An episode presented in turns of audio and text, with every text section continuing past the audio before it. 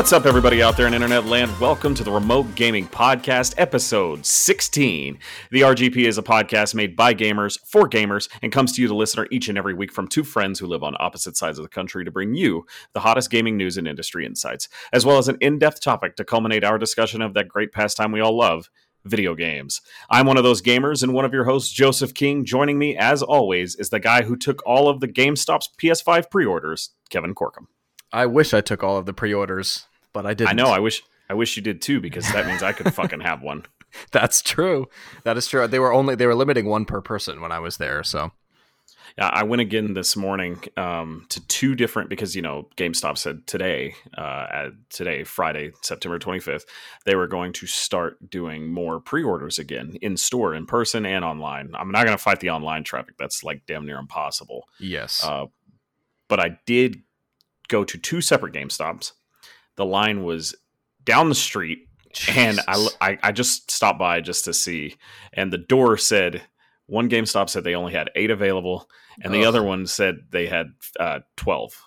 So wow. And then my wife was at the mall earlier, right before we started po- recording this podcast, and I was like, hey, just pop at the one in the mall and maybe maybe they'll uh they'll have one. They were also out. So still do not have a P S five pre-order, but I still am not going to give up hope. Um, they, you know, Sony said that they're going to make more than they did for P S four. So I, I don't, I, I highly doubt I won't be able to find one at least launch week. Yeah, you'll be able to find one. And they're also going to be releasing more pre-orders from now until then. So you'll, you'll be able to get one for sure. GameStop will get more.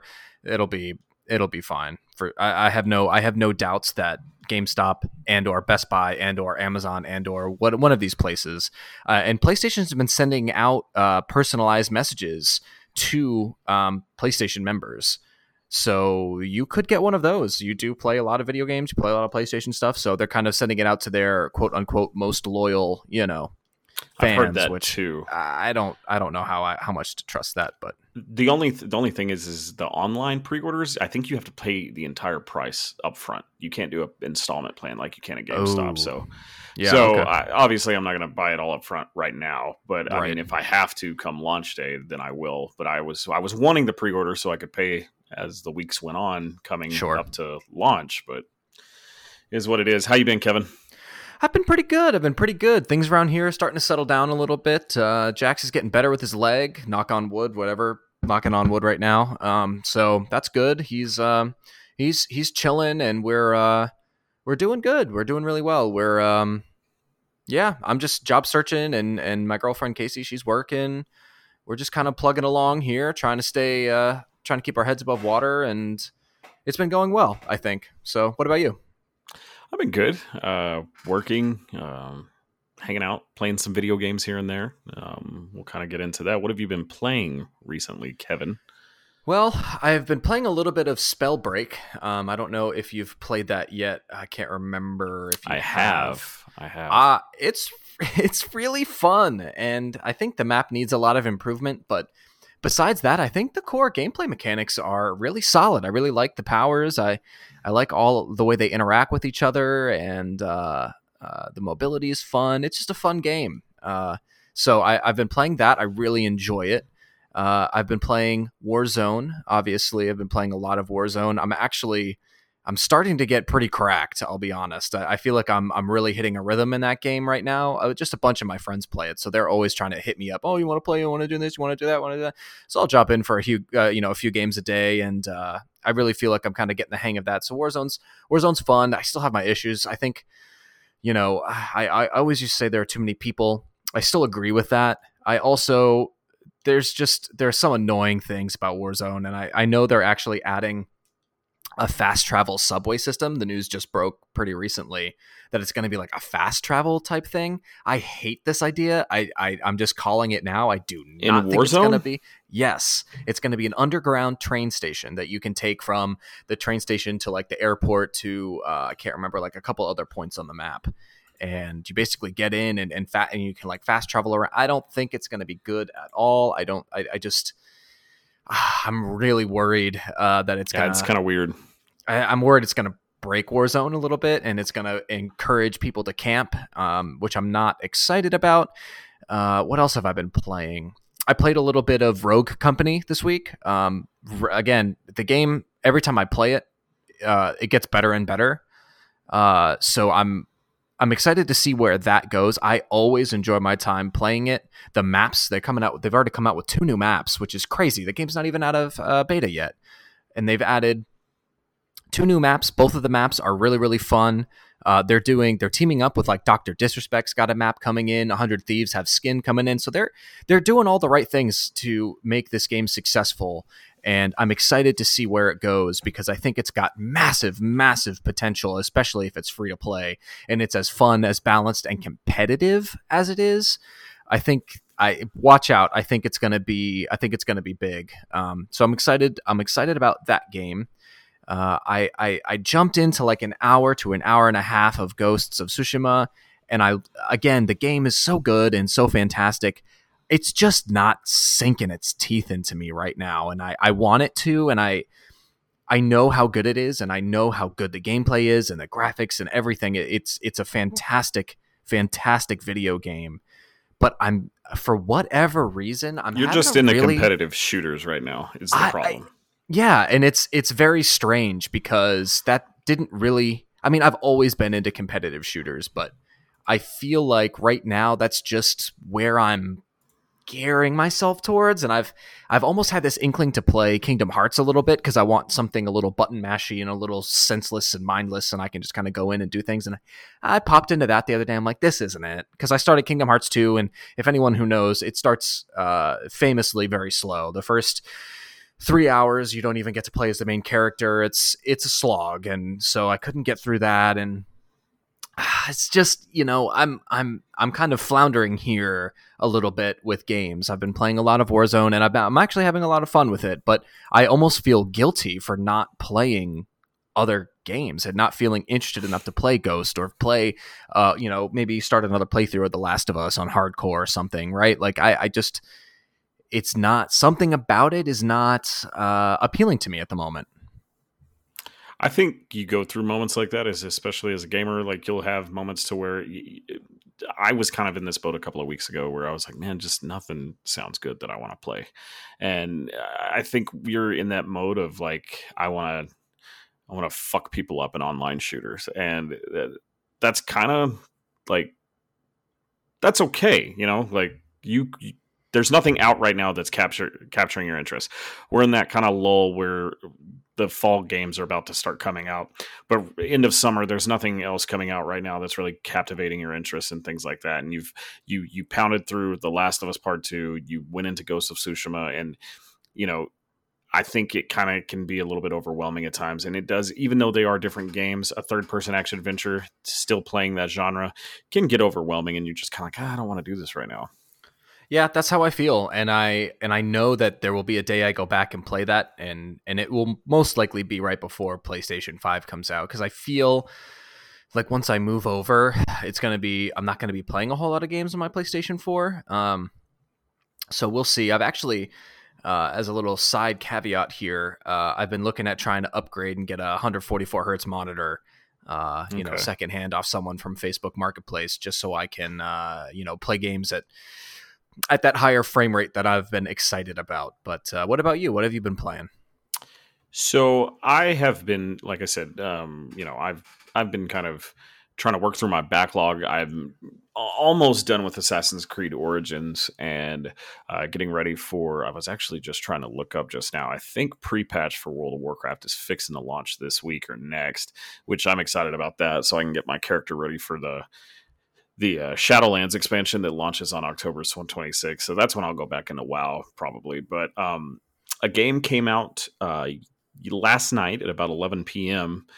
And uh, it actually came out at five o'clock, but I was at work last night, so I didn't get to, I downloaded it when I got off. And I played a few hours this morning. Uh, the Mafia remake um, by Hangar thirteen and uh, two K. Uh, it's, it's a lot of fun. I don't know if you ever played the original Mafia on P S two. Have you ever played that?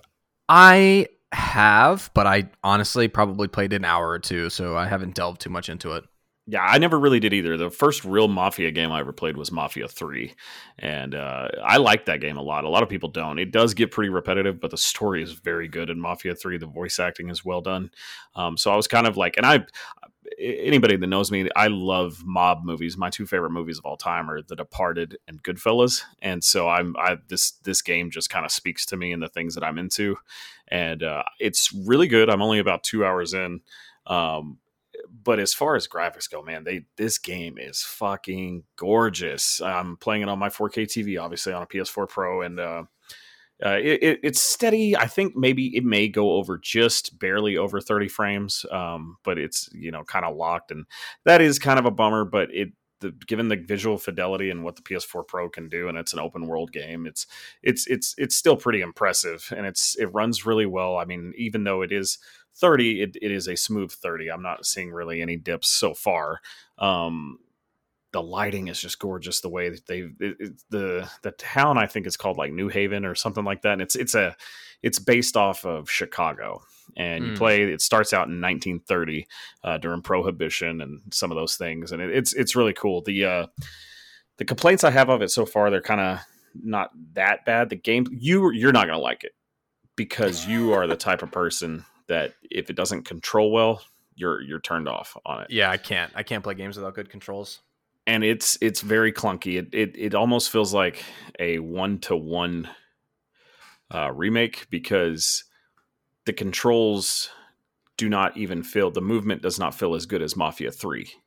Uh, it almost feels like P S two controls, the way the movement is. And it, it's very jarring sometimes when running, and trying to turn at full sprint is very odd. And you have to control the camera at the same time.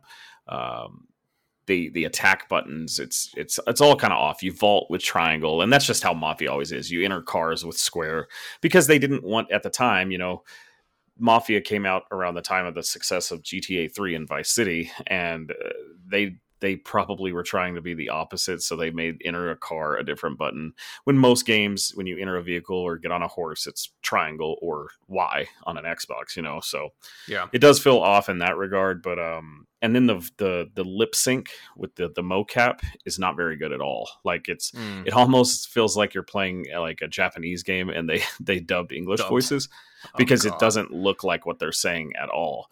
But right. other than that, the animation is just gorgeous, and um it plays plays plays really really well. I like it, and I think I'm gonna have fun with this game. I may even try to go for the platinum, because I don't think it's that hard.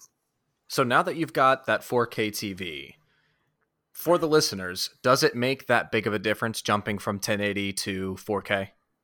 one hundred ten percent. I'm I've always been a type of person that I'm I don't really give a shit. I've never given a shit about fidelity. I've always uh, chose frame rate. That's why I play a lot of games on P C. Most of the games I play are on P C, except the Sony exclusives, um, because I the flame, frame rate and movement is so important to me. Now, with that being said, um, the fidelity at four K and everything, like I feel like Assassin's Creed Origins runs and looks better with H D R and everything. I know that kind of sounds off, because when you're putting in more fidelity and more video output, uh, the less frame rate you can receive. But it does, I don't, I don't know, it just feels like it looks, maybe because it looks so good, I'm not noticing that it's at thirty frames a second. But yes, I was always the type of person, I didn't care about four K, but playing Assassin's Creed Origins and Mafia, and I've looked at I've turned on The Last of Us Part Two for a little bit, and God of War, just to see how these games look, and I, I cannot stress how good it looks,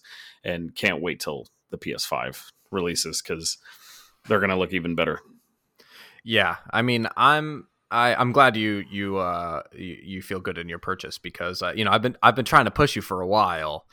Uh, I'm like, I know, uh, you know, four K, it looks so good. And, and, you know, yes, the frame rate, but, you know, it's just so crisp. And it really, the way they, they, they detail environments in some of these games are just top notch. And, and to be able to see it in all of its, uh, in all of its resolution glory, even if it's not a true four K, it's still, you know, the P S four Pro is still generally pushing like a checkerboard at four K. Um, mm-hmm. So it's not native. And the P S five is going to be native four K, so we're going to see even a bigger jump, um, you know, into native four K, and and so what some of these games are going to be able to do with the ray tracing. And I'm, I mean, obviously, I'm very excited about it. But even good to go back, so I will probably buy Spider-Man Miles Morales. I'll probably buy the Ultimate Edition so that I get to play Spider-Man, uh, the P S four version, again on P S five. And they, you know, I was reading an article the other day about them up-resing it and adding ray tracing. And obviously, uh, you know, the first details that we got on the PlayStation five and the performance, they used Spider-Man and they used the, you know, obviously the instant load times and how quickly Peter Parker can move through the city and all of these amazing technical feats that weren't possible on PlayStation four. So I'm excited to see that. Plus, I kind of want to play the game again. Um, So yeah, um, I, I think, I think kind of hit the nail on the head is that sometimes being locked at thirty frames sucks, but a lot of these P S five games are going to be sixty four K native. That's pretty huge. So I did want to correct you real quick. P S five is not going to be native. It's, it's not. Uh, No, it's four K, supports up to eight K, but nothing is native. Uh, the uh, Series X is native four K. Everything is going to be running on native four K, but uh, P S five is not. I'm so it's still going to be. So how does that work? Uh, I'm not entirely sure. All I know is I'm looking at the uh, stat by stat comparison at I G N dot com, and it says video output four K, one hundred twenty hertz refresh rate, eight K support. Xbox Series X is going to be native four K, eight K support up to one hundred twenty hertz. So I think it's going to up-res games to, it's kind of going to do what the P S four probably does. It's just going to support a higher resolution than the P S four Pro. Interesting. That's pretty. So yeah, native is Xbox wild. Series X. Um, and that's just because they do have uh, a little bit better G P U. I mean, the Xbox Series X is up at twelve teraflops. The P S five is ten point five. Sure. Um, So it's the the Xbox Series X G P U. They're they're both running the same A M D Radeon R D N A uh, Navi. The the one on Series X just is a little bit faster, and that's the only difference. And that and because it is faster, it's able to output at native four K. Okay, um, well I, I stand corrected. But I mean, nobody's gonna fucking see the difference. It's like I've said this t- tons and tons and time and time again that side by side. You know, a third-party game like Call of Duty Black Ops is going to look exactly the same on the P S five as it does on Xbox Series X. Yeah, one hundred percent. It's going to so. be down to see. I mean, let's see if, I mean, shit, if Bethesda can come out with the new Fallout and it's native four K and they can run that shit, you know, at sixty locked, or you can kind of up up clock it to somewhere close to one hundred or something, that's going to be huge. If they can oh, say, hey, yeah. it runs way better here because it's designed for the Xbox exclusively, that will be... I don't know. It'd be really interesting to see, I think. Yeah, for sure. Um, but other than Mafia, I've uh, I've been playing Call of Duty as well. I've been playing more of the multiplayer again because I would play Warzone with you. We just can't ever seem to really kind of sync our schedules up when we're on at the same time. Right. Um, but I, I, I don't like playing Warzone without anybody unless it's like my friends, like people I know. And so right. I don't queue, queue for I don't queue for randoms and I don't queue for solo because solo is just kind of boring to me. But I have yeah. really been I've gotten my teeth back in. And I've gotten good at uh, multiplayer. The reason I started playing C O D so much again was because I was playing it on the four K T V on my P S four.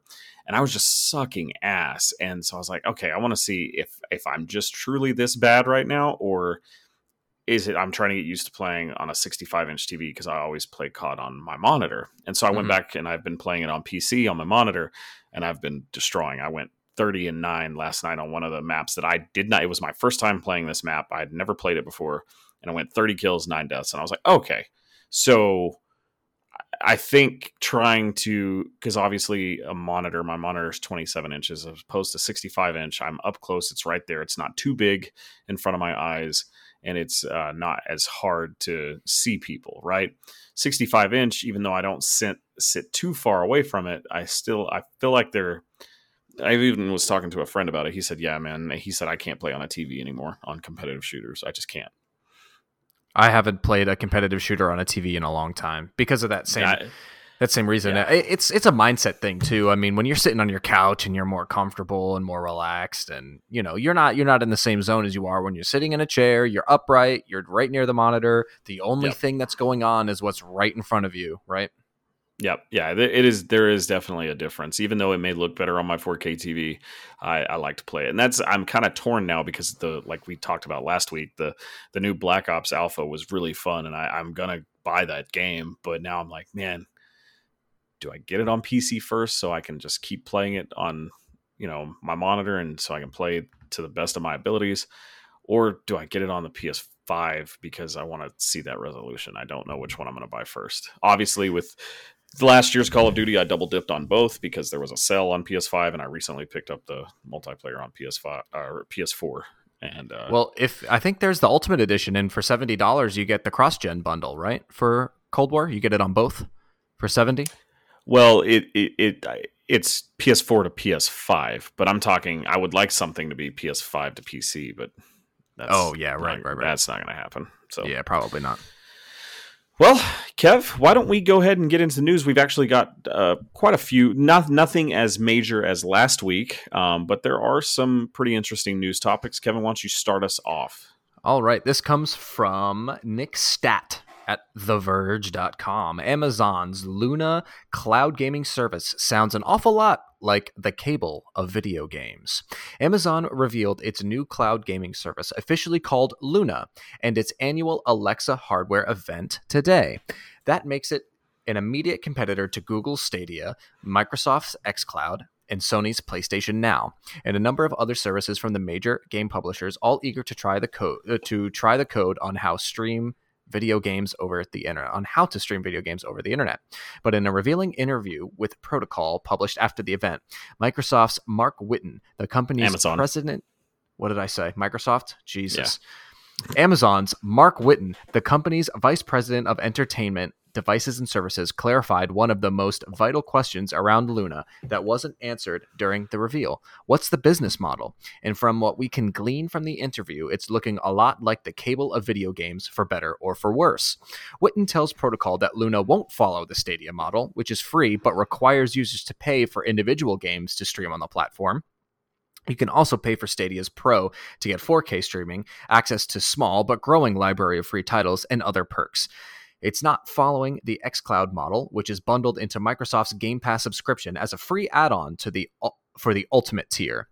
That arrangement lets you stream any of the one hundred games on the Game Pass platform, but only to an Android device right now.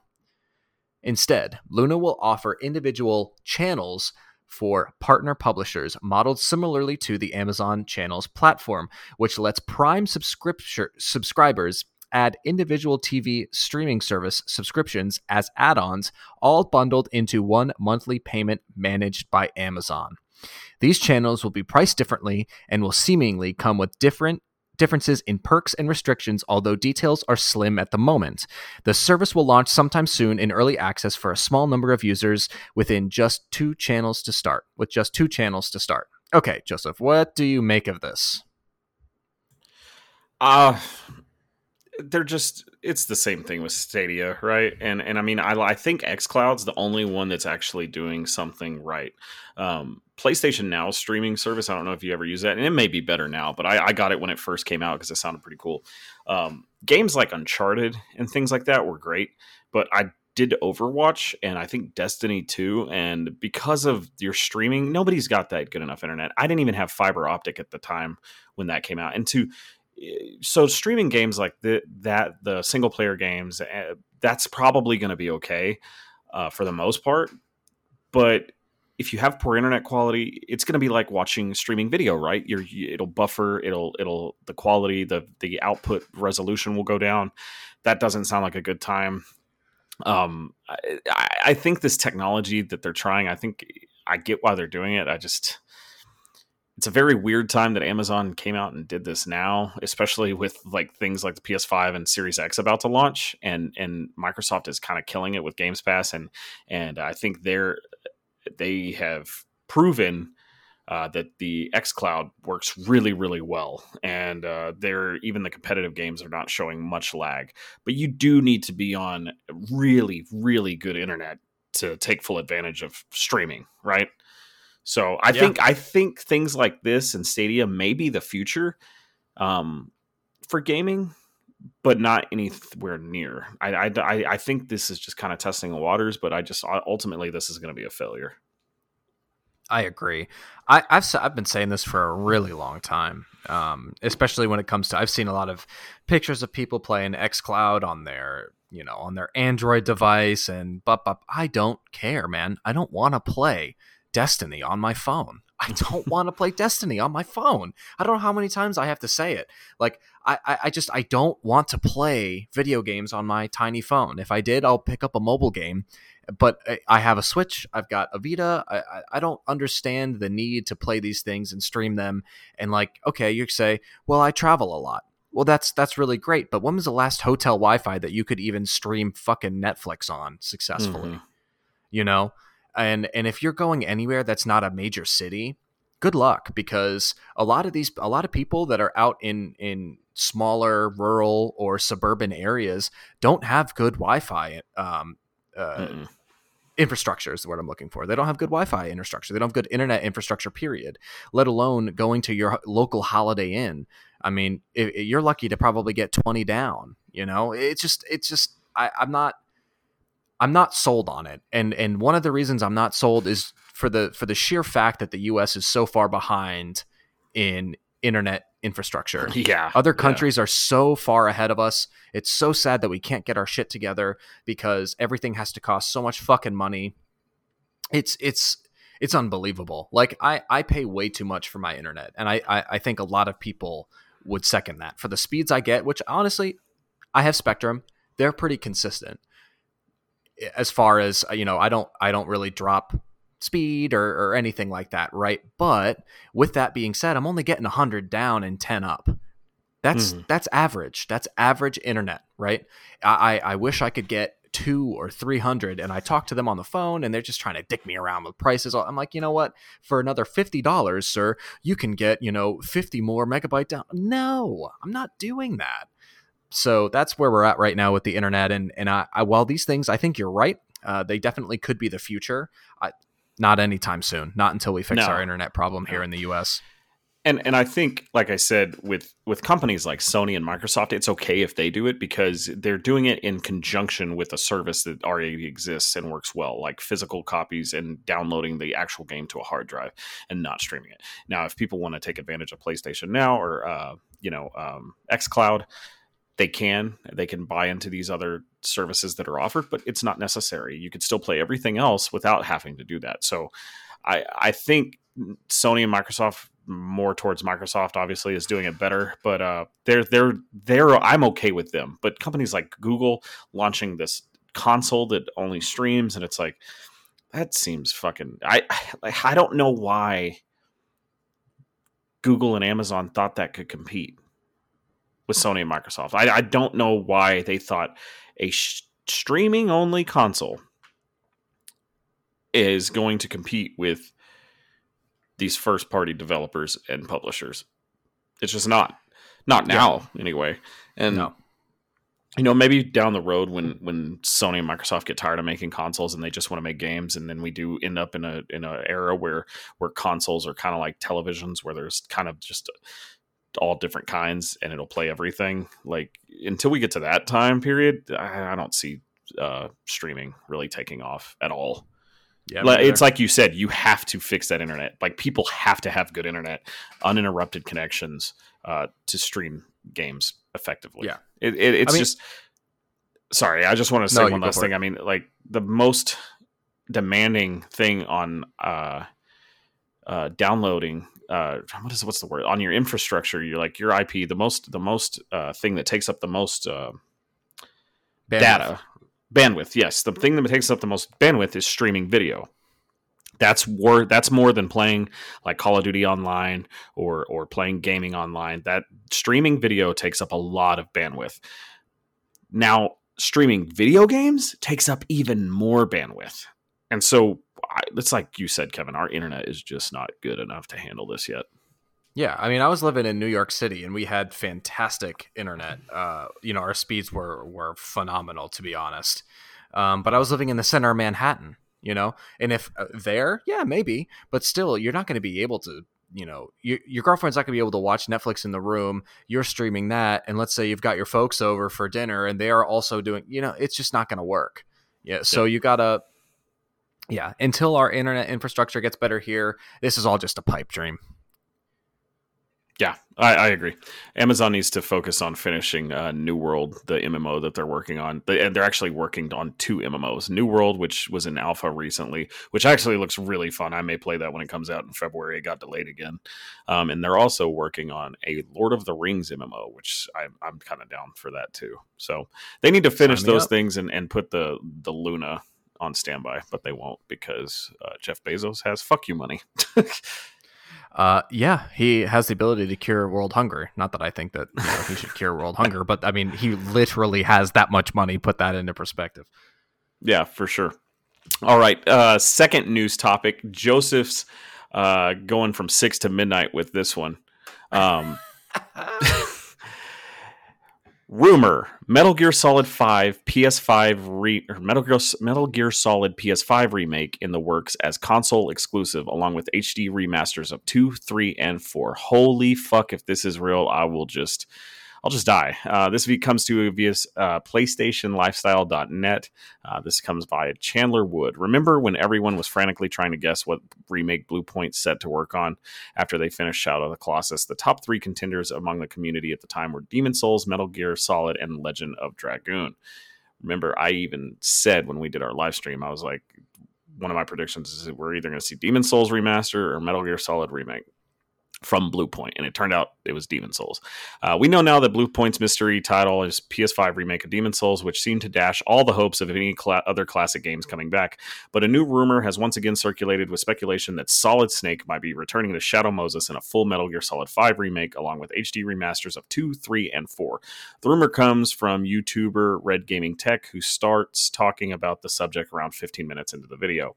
In the video, uh, he says that they're very confident through a couple of personal sources that Metal Gear Solid P S five is real. It will allegedly be a console exclusive, also coming to P C, and a full good remake of the original game.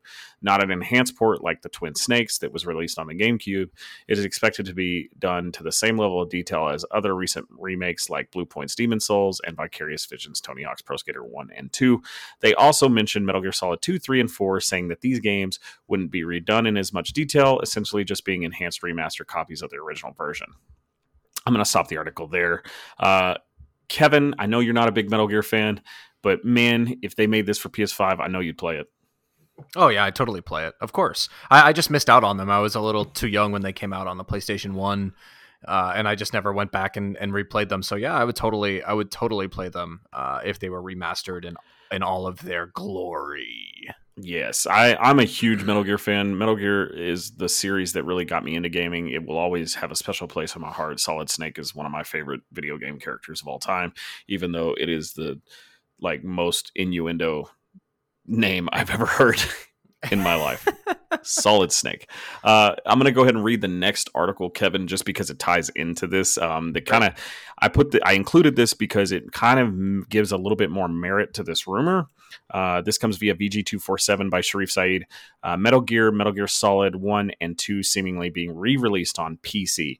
Konami is bringing some of its classics to P C again. New P C ratings for Metal Gear, Metal Gear Solid, and Metal Gear Solid two Substance have popped up on the Taiwan Digital Game Rating Committee's website.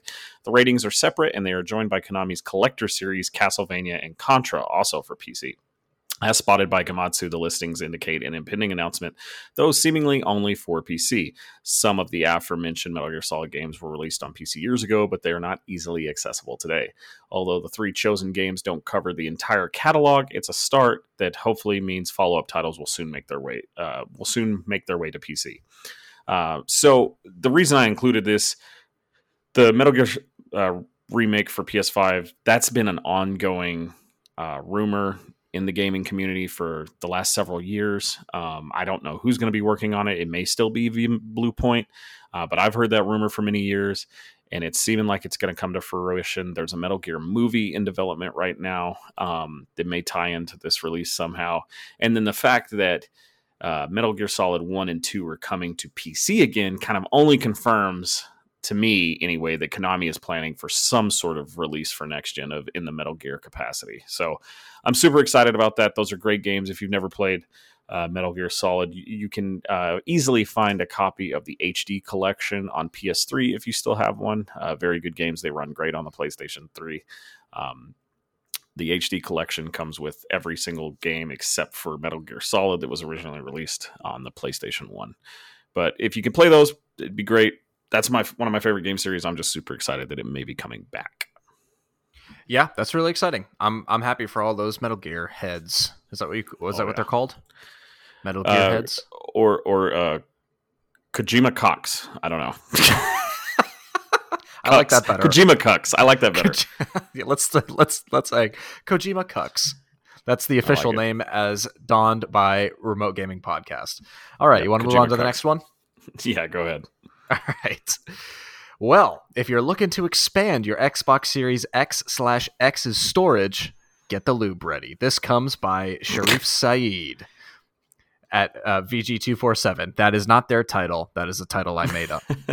As expected, we will be paying a premium to upgrade storage on the Xbox Series X slash S.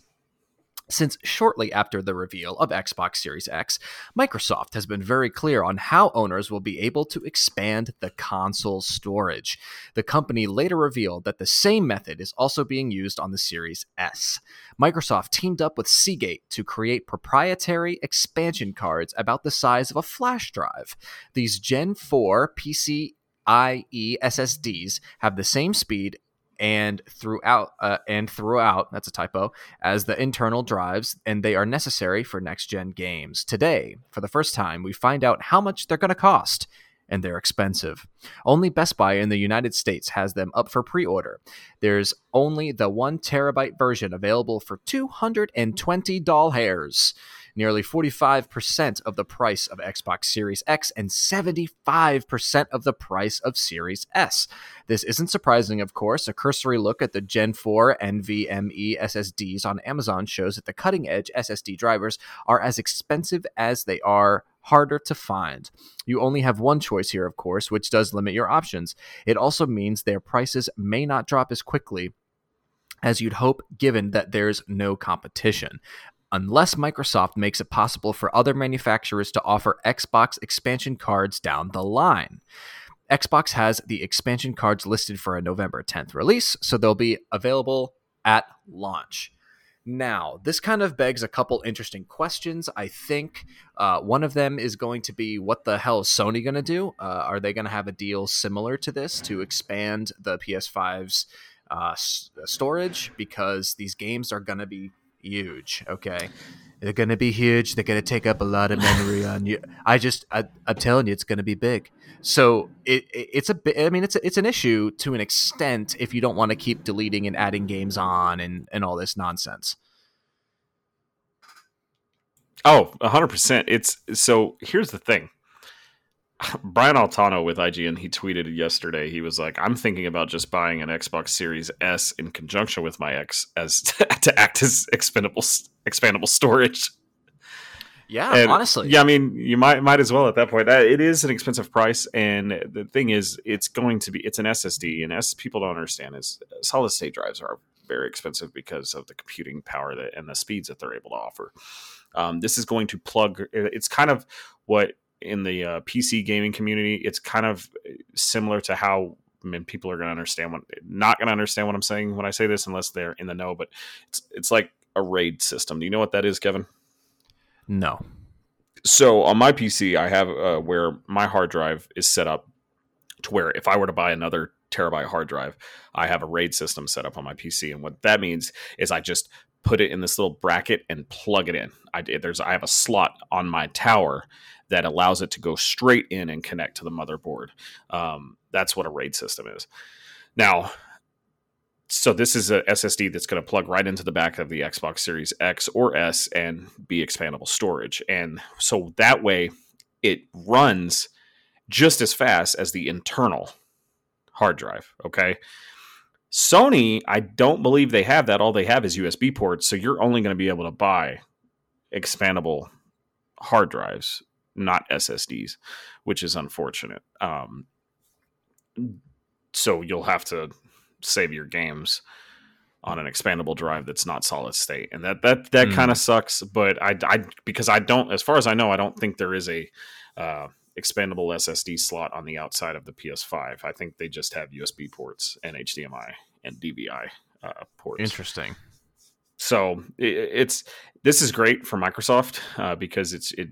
I this is kind of going along the lines of what I figured the console would be anyway. I figured it would be modular because I've said I've stated that I think this is going to be the last Microsoft console that comes out. I think there's going to be maybe a uh, mid-generation release that is a little bit more modular, to that way it can replace components, maybe, that you can just plug and unplug things to replace them as the years go by. Uh, I do think that may be coming, and we'll kind of get into that on our main topic of the podcast. But yeah, it's, I think this is great for Microsoft. Sucks for Sony. Yeah, it kind of does suck for Sony. I, I want, they've got to have something in the pipeline. Um, you'd assume, I'm sure they do. I'm sure they do. A terabyte is good. It's, it's, it's a good amount of space. It'll hold probably, on average, six to eight games is, yeah, is probably. probably what I'm thinking, which is fine. It's fine. But, you know, I am, I'm the type of person who likes to keep, uh, you know, at least a few multiplayer and a few single player on at one time. So, and you know, those games as a service get really big. They get really big, really fast. So, Call of Duty. Yeah, I mean, Call of Duty is like almost two hundred, you know, and I and I've yes, I've gone through and now selected which D L C packs I don't want to include or whatever, and it's a little bit smaller, but it's still pretty egregious. Yeah, I don't know. It, I mean, these are all things that you deal with at the beginning of console generations, similar to like what third-party controllers are going to be supported, how, you know, how are the audio, how's audio going to be uh, distributed, and how, you know, all this stuff, which we'll get into a little later. But I yeah, have some I think, predictions. I think storage-wise, it's the beginning of a generation. It's not going to be that bad until about maybe in a year or two, right? Because right. games are going to be more expensive now. They're going to be seventy dollars a game. So people aren't going to be buying like games in droves unless they have that, you know, uh, that cash to spend, which in, especially right now, and, and with everything that's going on in twenty twenty with the pandemic, um, that's not even possible. So I, I'm, I'm not worried about expandable hard drive for a bit. Um, and you always will have the ability to delete and maintain the maintain owning the license to the software, and can re-download when you see fit. Exactly. Yeah. And, and, so. and that's kind of how I've always done it. When I'm done with a game, I try to be good and get it off as soon as possible. Mm. All right. I love when you get, I love when you get it off. Get it as soon as, as, soon possible. as possible. All right. Next story. Kevin, just when you thought Xbox Games Pass could not get any better, they went and did something else. Uh, you knew this was probably coming with the Bethesda merger. Uh, this comes to you V G two forty-seven via Stephanie Nunley. Doom Eternal is coming to Xbox, Xbox Game Pass next month. Microsoft has announced Doom Eternal will arrive on Xbox Game Pass in October. Come to come October first, Xbox One users with a Game Pass subscription will be able to download and play Doom Eternal. It will, revive, it will arrive on Game Pass for P C later in twenty twenty. Which I'm assuming is probably going to be pretty close to when it comes out for regular Games Pass. Players of the game will have to look forward to soon, as The Ancient of the Gods Part one will also be released on October twentieth. In it, the, le- the legions of hell have raised the heavens, threatening to expand across dimensions. The Ancient Gods Part one is the first major story expansion for Doom Eternal, and will be made available as a standalone download. It is included in the Doom Eternal Year One Pass, which comes with both access of D L Cs and will run you to at thirty dollars. Part one can be purchased by itself for fourteen ninety-nine. So Doom Eternal just came out this year. Um, it is being talked about by many people in the gaming community as a contender for Game of the Year. Um, the sequel, obviously, to two thousand sixteen's Doom. This is this is great. Xbox Game Pass just keeps getting better and better. And it will continue to. Uh, this mm-hmm. is good news. Great for Xbox fans. Uh, you know, I I bought Doom twenty uh, twenty sixteen. I played a while of it. I need to get back into it. Maybe that'll be the single player experience I kind of jump back into here in the next few days. But um, I've been itching to play some something like that, and I think Doom Eternal would be fun as well. So uh, congrats, Xbox peeps. You got you got a lot of cool a lot of cool stuff coming your way, and Doom Eternal is a huge get, huge get. I think. Oh, yeah. I'm super excited for this. I have Xbox Game Pass for P C, and I had not purchased this game yet. I've been wanting to, but there was just other things that were coming out at the time of Doom Eternal's release, like Last of Us two and, and some other things. And uh, I had not purchased this yet. I beat Doom twenty sixteen. It's a great game. Uh, like I said, I plugged it last week. Go watch the No Clip documentary on Doom. Um, great story with everybody at id Software. And I can't wait to play Eternal. This is great news. Yeah, it's going to be good. All right, let's move on to the next story here. Naughty Dog teases exciting things for The Last of Us Day this weekend. Naughty Dog is changing the name of its annual celebration of all things The Last of Us, but it has plenty planned to mark the date. The event coming up on Saturday will officially be referred to as The Last of Us Day rather than Outbreak Day, for obvious reasons. It is still set Gee, on the I anniversary of the fictional cordyceps outbreak that turned the world into a fungal zombie apocalypse, September twenty-sixth, uh, twenty thirteen. But Naughty Dog figured it would be the best change to the name going forward in light of the ongoing covid nineteen pandemic. Naughty Dog had a tweet, and here is what it said. For the last seven years, September twenty-sixth has been our opportunity to recognize and celebrate the incredible passion of the Last of Us community. However, as we thought about the events of last year and the changes we all continue to face with COVID and the challenges we all continue to face with covid nineteen, we didn't feel right continuing on under the Outbreak Day banner. While the name and date are rooted in fiction of the game, September twenty-sixth means so much more than lore. It's about showing our appreciation to our fans. That's why this Saturday and moving forward, September twenty-sixth will be known as The Last of Us Day. Womp. A name that not only acknowledges the world around us, but also reflects the growth of the community as we welcome millions of new players with the release of The Last of Us Part two. We have a lot of exciting things planned and can't wait to share them with you in just a few days. Um, so Naughty Dog and Sony put out a bunch of new The Last of Us two merch, a free PlayStation four theme, a cosplay guide, and did some contests among other celebrations. It also marked the date when previewers were able to share the most extensive The Last of Us two impression yet, including impressions yet, including us. Things will naturally be a bit different now that it is now that The Last of Us two is out, but it should give you some idea of what to expect. Joseph, do we see the multiplayer reveal tomorrow for uh, the uh, factions multiplayer? I hope so, but I had thought originally that Neil Druckmann had said pr- prior to release sometime last year that multiplayer will not be coming to The Last of Us Part two. No, it's going to be its own standalone, but do you think we so, see any news on it tomorrow?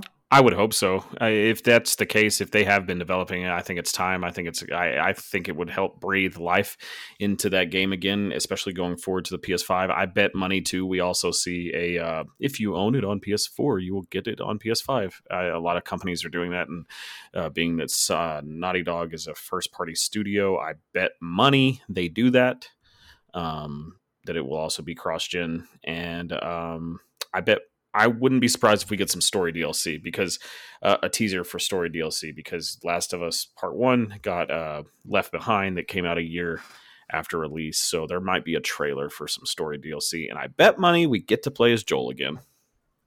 Oh, don't say those words. Don't say I those bet. words. I'm oh, calling it. I this this episode I is so.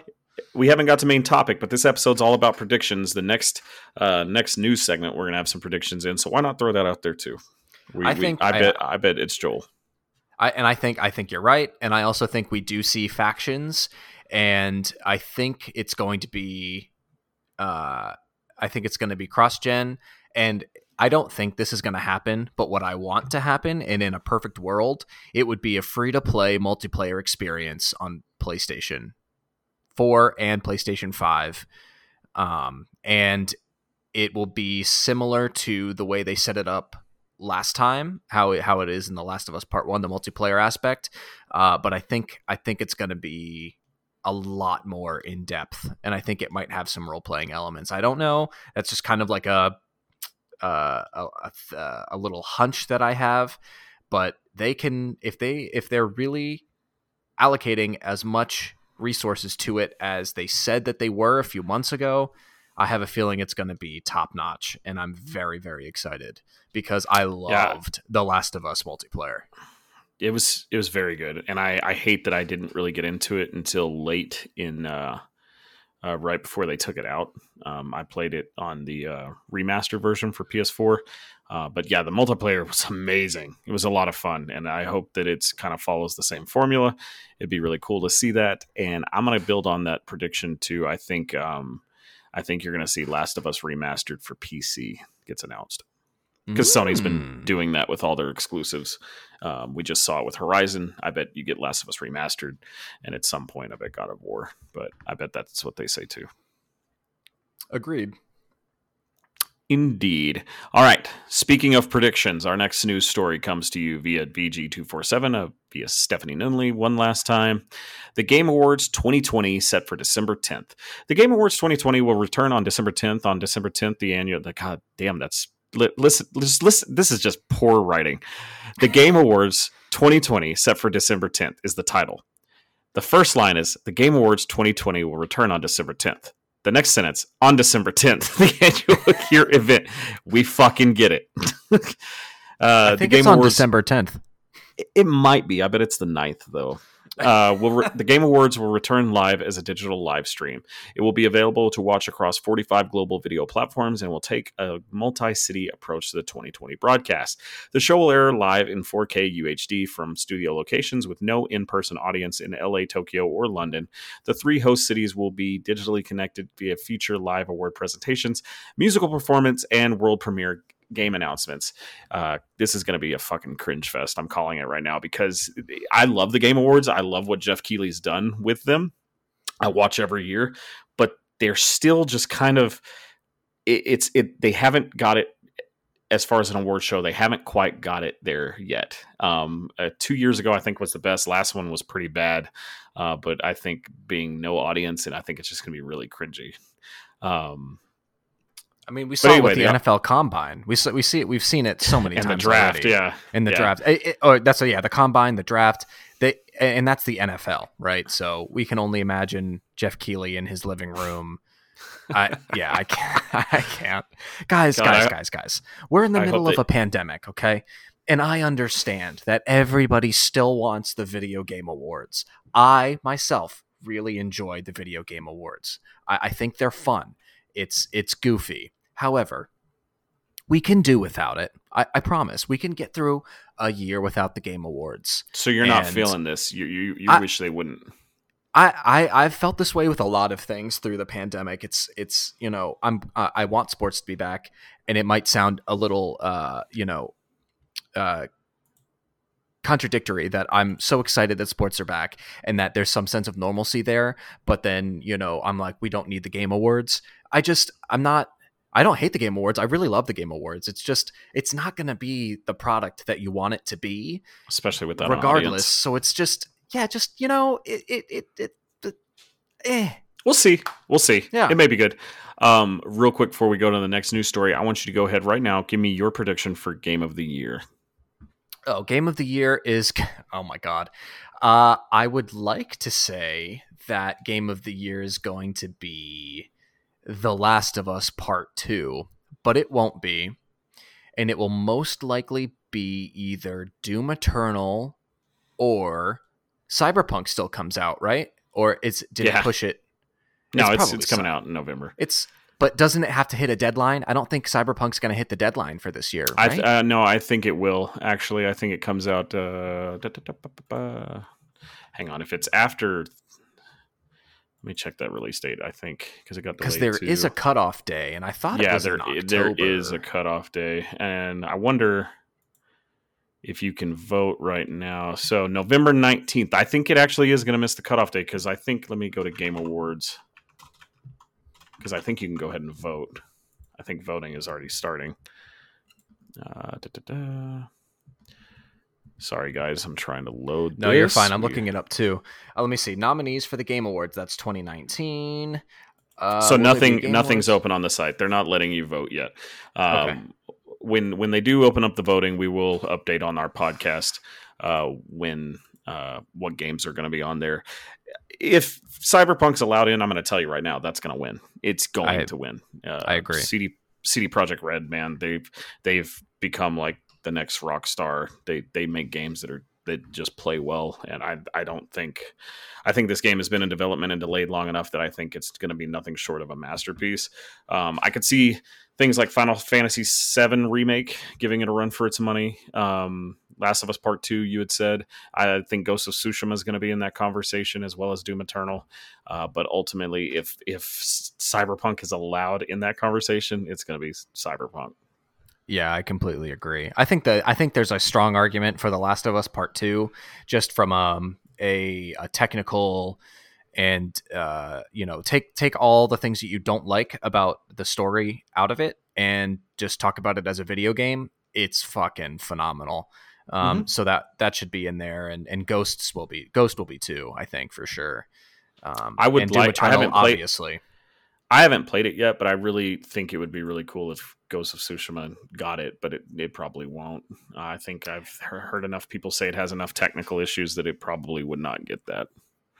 Yeah, I we'll we'll see. I think it's I think that is the most interesting world that we've explored this year, hands down. I think that is the the most one of the most environmentally gorgeous and alive feeling games ever ever ever ever so I don't know, maybe it, it just depends. I it's always kind of a crapshoot, right?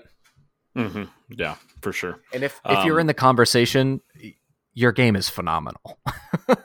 Yeah, no kidding. uh I I think if Cyberpunk doesn't get it, it it'll be Ghosts is my prediction. Okay.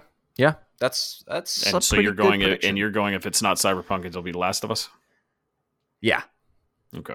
All right. Yeah. We will see. Time will tell. November what? twentieth or twelfth? December twelfth. Yes. twentieth. twentieth. I don't Ten, know. tenth. tenth. tenth. Fuck the Oscars. What's our last What's what's our last uh, story, Kevin? Epic will give you ten dollars to play Rocket League for free. You have until October twenty-third. Rocket League goes free to play, and Epic will give you ten dollars to spend on the Epic's Game Store if you redeem the free game there. Basically, if you haven't played this game, what the fuck are you doing? Go play oh. Rocket League. I, I, I, how do people still not own Rocket League? The game is incredible. It's so good. It's competitive. It's amazing. Go get the game and go... Go buy a skin. Go buy the battle pass. Go support these guys, uh, if, because if you have it, if you have it on P C, they it is free to download right now on Epic Game Store until October twenty-third, and you will get a ten dollar coupon. I went and did this last night to check it out as I was writing. I was getting this story put into the the Google Doc, and I went and did it, and sure enough, I got a ten dollar coupon for my next purchase from the Epic Game Store. So, yeah, this is this is great. It's a great game for free, and you get ten dollars. So, I mean, I, I can't even. I can't even begin to describe to you, if you're listening to this and haven't played Rocket League, just go play the game. It it feels phenomenal. It runs incredibly. It's it's just solid, and it's really fun. You won't regret it, period. For those listening that don't know what Rocket League is, what is it, Kevin? It is a it is a four v four, three v three, two v two, or one v one soccer-style game with cars. It's an arena... Uh, it's an arena physics-based sports game, essentially, where you uh, are a car and you're just trying to score on the on your opponent. So it is it is a action sports game. It's kind of how I would I, describe it. Yeah, it's. I will say this: I've played. People listen to us; they know we love sports. Uh, we love all video games, but there has not been a single sports game that has given me, with the exception of maybe FIFA, but the the thrill of scoring and winning late in a match is just like no other with fucking Rocket League. It's so fun using your car to just blast the ball into the goal, and and when the, when the, when a goal hits the, the the pressure wave that sends the cars back. It's just it's a ton of fun, and it's a great game. Yeah. and and it's cross platform. Yeah, it's on every it's on literally every console available. Uh, if you have a P C, go to the Epic Game Store, download it for free. I think the reason they did this is probably uh, to kind of skew people away from Steam to start using their platform more. And I don't know why people hate on the Epic Game Store so much. I mean, Steam's great and all, but Epic's doing a lot of good things. I've gotten so far. I have gotten uh, Remnant. Uh, what's what's the what's the damn game? Remnant from the Ashes. Remnant from the Ashes. I got that for free uh, from Epic Games Store. I've got Rocket League and I've got Hitman, all for free. Really good games. And I was able to pick up Assassin's Creed Odyssey for five ninety-nine on the Epic Games Store. So a lot mm. of people talk shit on Epic, but man, they're doing a lot of good things on that store. I can't say enough good things about it. Yeah. So, well, that is it for the news, Kevin. We are going to go yes. switch it over to our topic of the show.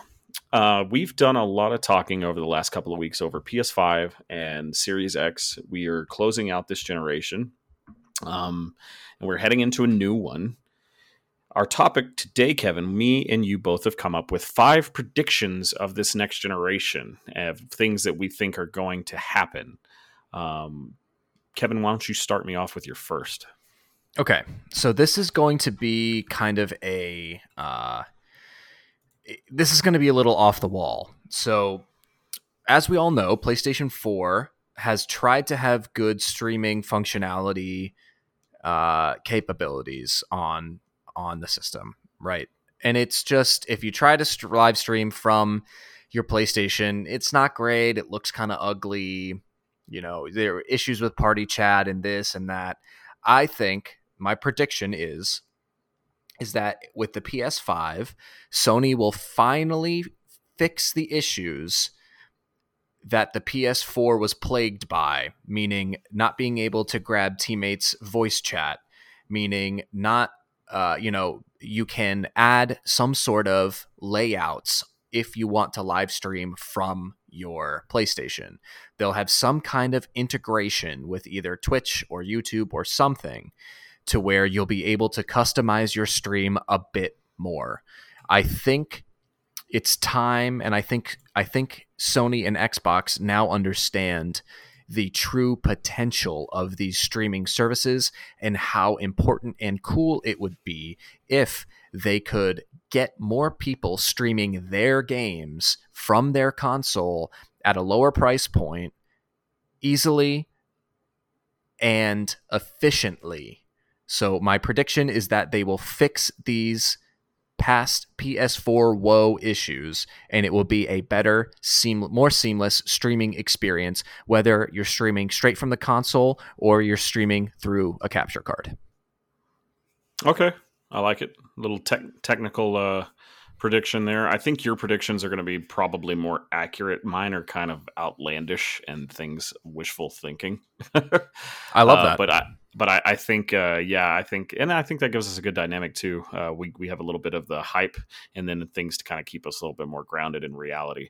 Uh, but yeah, I, I would love that. The, obviously, I don't know it, for people that don't own a PlayStation four, but but voice chat is not that great on it. Um, it takes fucking forever. Like if you were to create, like just the U I, I wish would get fixed um and hopefully runs please, more please efficiently it, there's it. There's just such a lag with trying to like leave a game and go into, you know, the U I to go to your party to add a friend, then to go in a chat. Like it's very hard because like there are times you'll be playing a competitive shooter, like we've done this before playing C O D or Apex, where one of us gets online, sends an invite, we have to accept that, and there's like this lag that takes when you hit the PlayStation button to go to your notifications and then go add the person, go accept the invite, get in the party, and then go back to the game.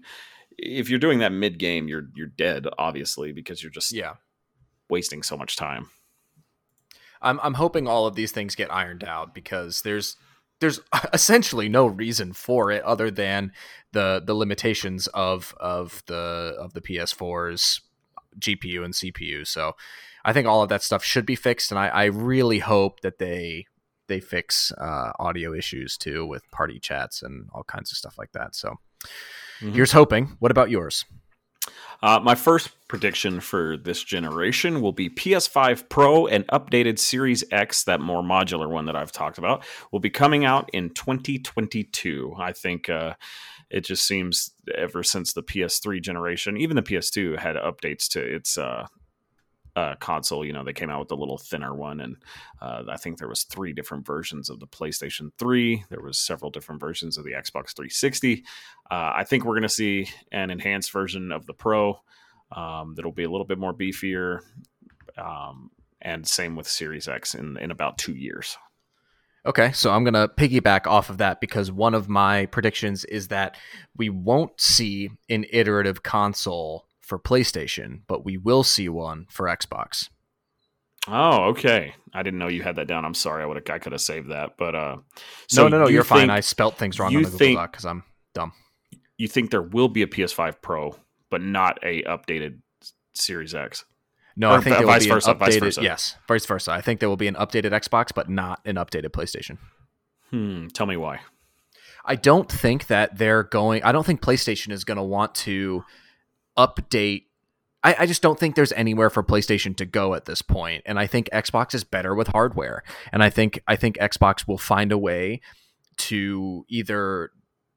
I, I'm not necess- I don't necessarily think they'll be maybe a more powerful than the Series X, but maybe there'll be something in between the S and the X where you can do four K, but it's a little bit cheaper. You know, it's not there's, as fat. It's not. Yeah, it's not as ugly looking. It doesn't look doesn't like it look like a mini grater. Fridge.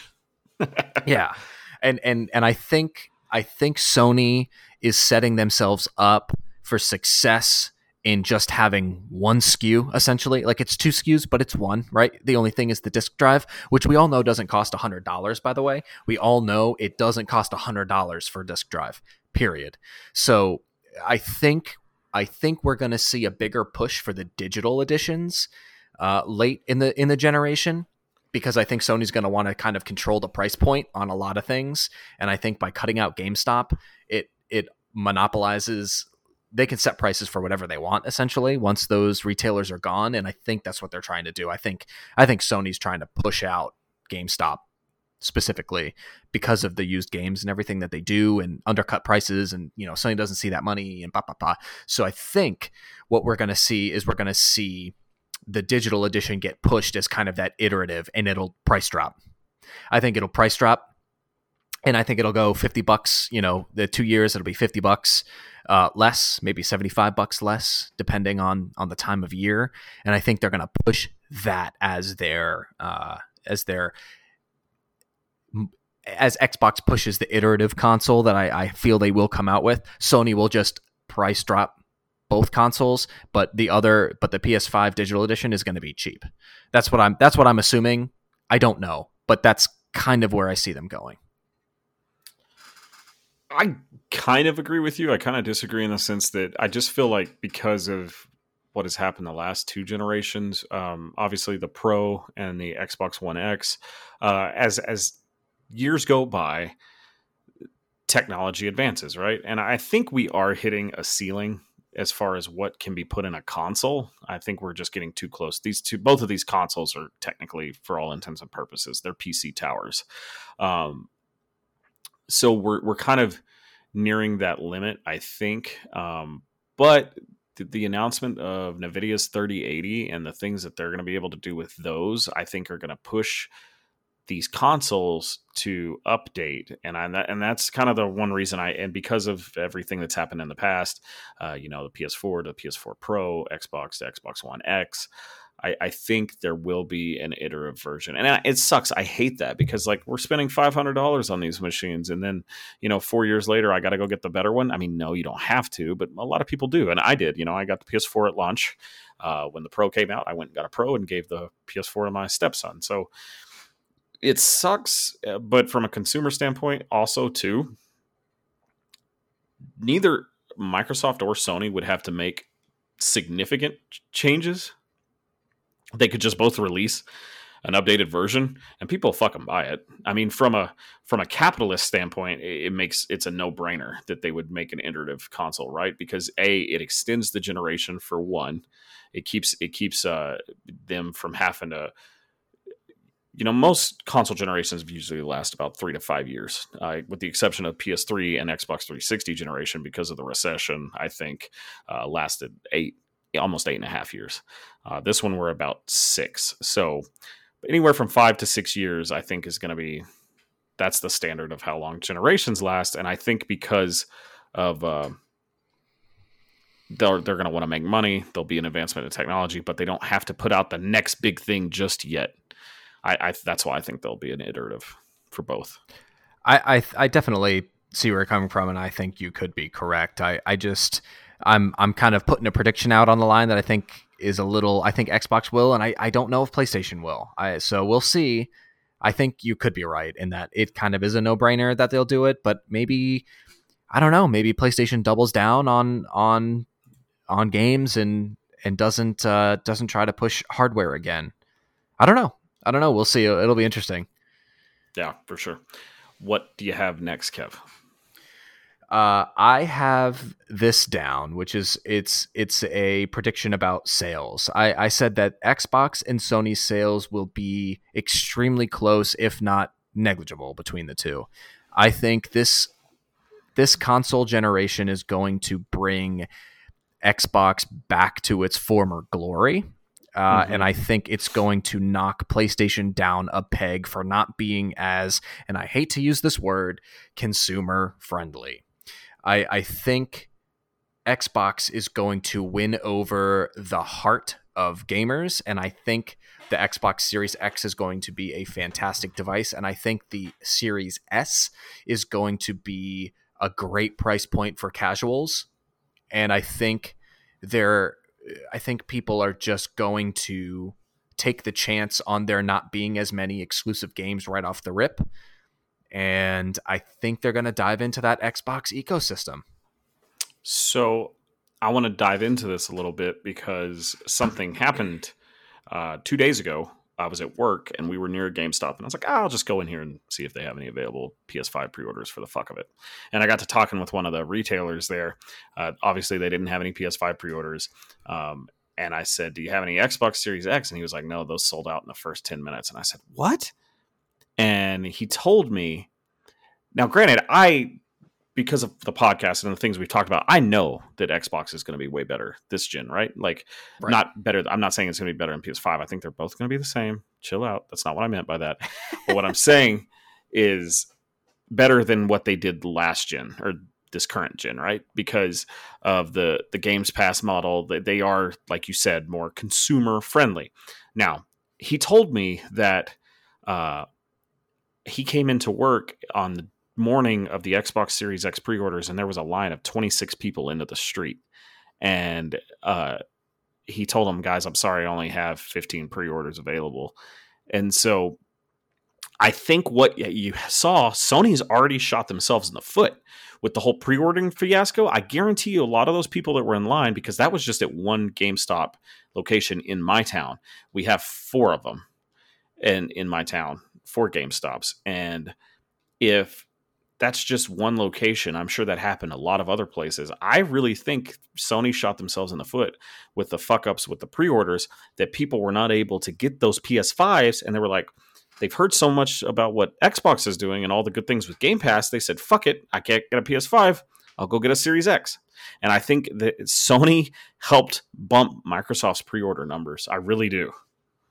I think that's, I think that's definitely true. And, and I think, I mean, Xbox kind of botched theirs too because they broke the internet with them, uh, and and a lot of scalp since they.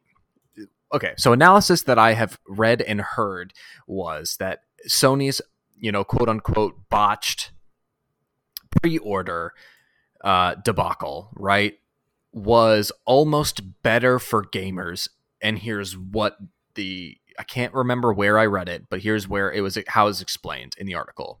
It basically said that by Sony dropping them before people knew, less bots were able to get on and wipe out all the pre-orders. It gave your average person more time to go on before bots could be sent out to refresh and grab all the consoles so they could be resold mm. for scalpers.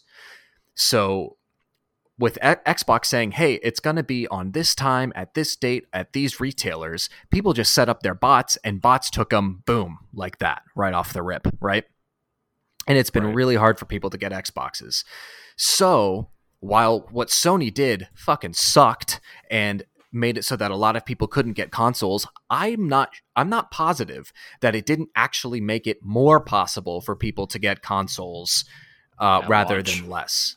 At launch. So, I don't know. I don't know yeah. for a fact, but that reasoning does make sense to me. It could be possible. Um, and like I said, I'm basing what I said just purely off of the in-person store purchases. I think I think the the P S five pre-order debacle kind of made it to where people were able to get uh, Series X instead of a P S five instead. And so, right. Um, but yeah, I think the sales are going to be a lot closer. Like, it, like this, the the, dif- the difference this gen was so bad that Phil Spencer and Microsoft did not. They still to this date have not released how many Xbox Ones are in the wild. They just refuse to because the numbers would be completely embarrassing.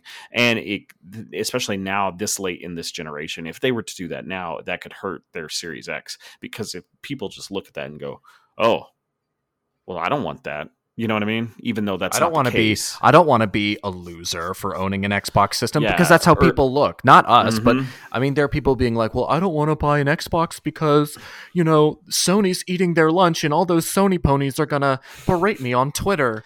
You know, like people think that way. Yeah, no. Uh, so yeah, it, it was so bad that Phil Spencer and they they didn't ever they have never. released how many Xbox Ones have sold. Um, it's it's been I think I G N did like they they did a uh, they did a model to where they think they got pretty close to how much they were, but the difference was between like between Sony and Microsoft was like by a hundred million. Oh, I mean it's not even close. And so I, but yeah, I think it will be closer. I think, I think just because of the success of the PlayStation brand over the last, because of P S two, because of P S three, because of P S four. And then, you know, now I think Sony will still end up selling more. I think Sony is the, when you think of the living room console, people have always thought PlayStation, um, cause it's just been around and done. So had success for so many years. Right. Uh, yep. Xbox came to the game a little bit too late. If they would have, if Microsoft would have had something around the N- Super Nintendo and the PlayStation one era, maybe it'd be a different story. But um, I think that's the reason why. I still think P- Sony wins as far as sales go this gen. Uh, but I think you're right. I think the numbers are going to be a lot closer. And I, I am one hundred percent in agreement with you, man. Microsoft is they are they are community focused. And Sony is not. Sony is money focused. Yeah. Yeah, absolutely. So uh, my next prediction, Elder Scrolls six will launch very near to the end of the generation within the next five to six years, as mm. well as, as at around the same time that it launches, a sequel to The Witcher three will be out or on the horizon. And secondary to the success of Witcher and Cyberpunk and all the bad graces that Bethesda's had with gamers over the last few years, that Witcher game will sell more copies than Elder Scrolls six. I like that prediction. I like that I prediction feel, because I think I think you're on to something there. I just think I, that people are considering uh, C D Projekt Red to be the premier developer of Western R P Gs and what a Western R P G is. I think that's who they look to. I think that's becoming the, that will now be the gold standard. We'll, it, it, we'll have to see how Cyberpunk does. It's a game that's not even out yet. Uh, but the, how good Witcher was over like a game like Skyrim for a fantasy game. Uh, I really think that uh, C D Projekt Red is the, is the company to beat when it comes to Western R P Gs. Yeah, I think you're right. And I think Bethesda does have things to prove this generation. I think they do have a lot to prove. Like I said on, on last week's podcast, uh, Bethesda hasn't been in the best uh, graces of gamers in a while. And it's because they've put out kind of lackluster products minus Doom. Uh, you always have to take Doom out of the equation and anything it does.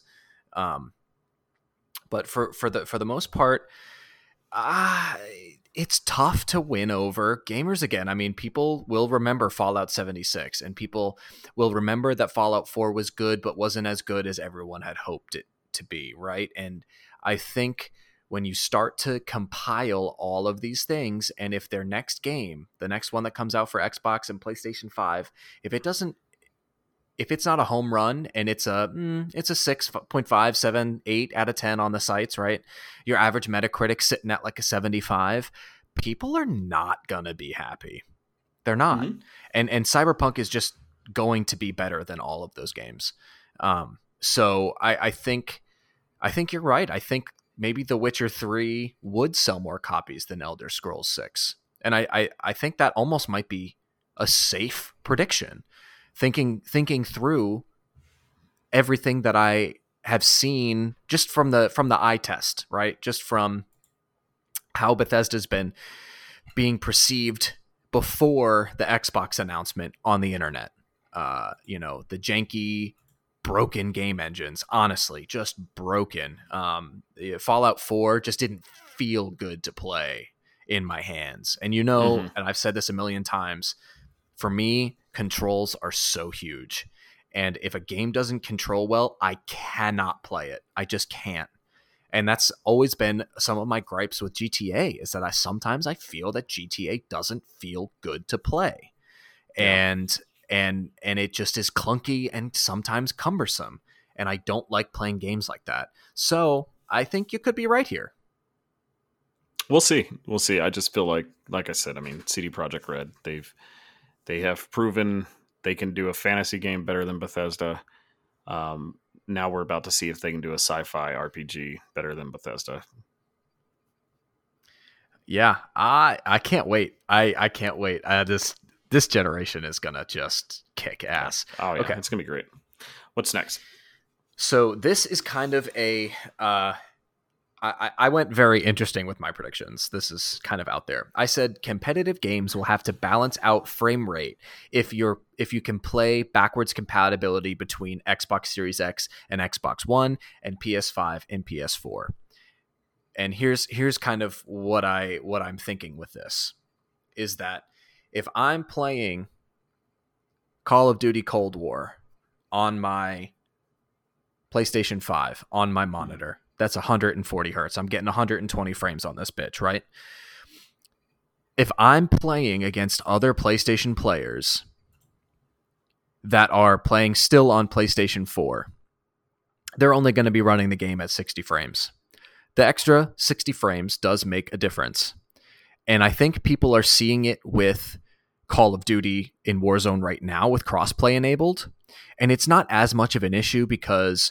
You know, on on P C, some you know some P Cs aren't able to run it at that high. Some are, you know, you've got some people using mouse and keyboard, some people using controller, and obviously, uh, as we've seen in all of these Vicstar tournaments and everything else, the people who are slaying out and doing really well in these tournaments are using controller on P C. Period. They're using scuffs, they're using Astros, and they're out there playing with P C uh, controller on P C. You're talking aim about assist, Call of Duty. Call of Duty specifically. Yes, yes. But I think this is going to branch out to uh, a lot of other competitive shooters as well, in that I think you're going to see people that are playing on the next-gen consoles be better from the sheer... I think it, there's going to be a competitive vant- advantage playing on P S five just because of the sheer frame rate and fidelity um, that the game is able to run at. And I think I think it's actually going to cause some issues with these games. So I totally get what you're saying.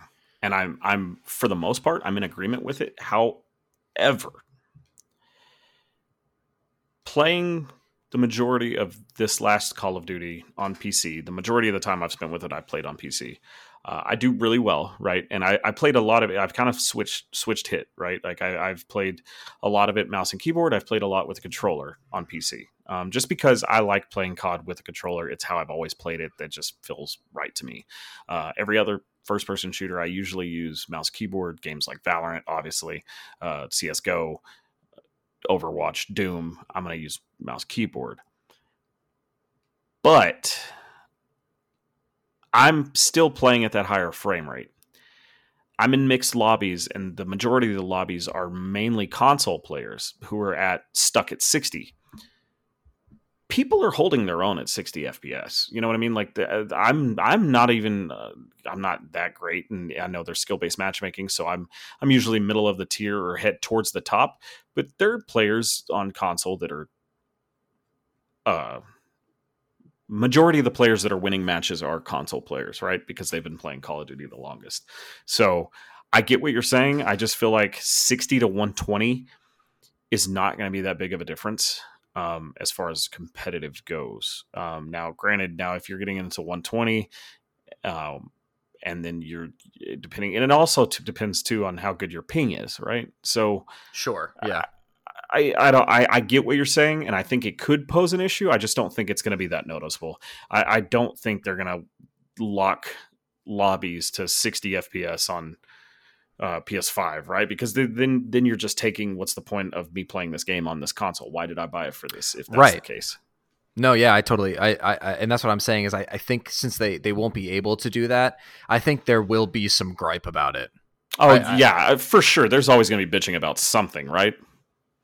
Oh yeah, I mean, hey, always, always. People are always griping. I and at, at least, at the very least, I mean, the big issue right now is just the cheaters, especially in Call of Duty.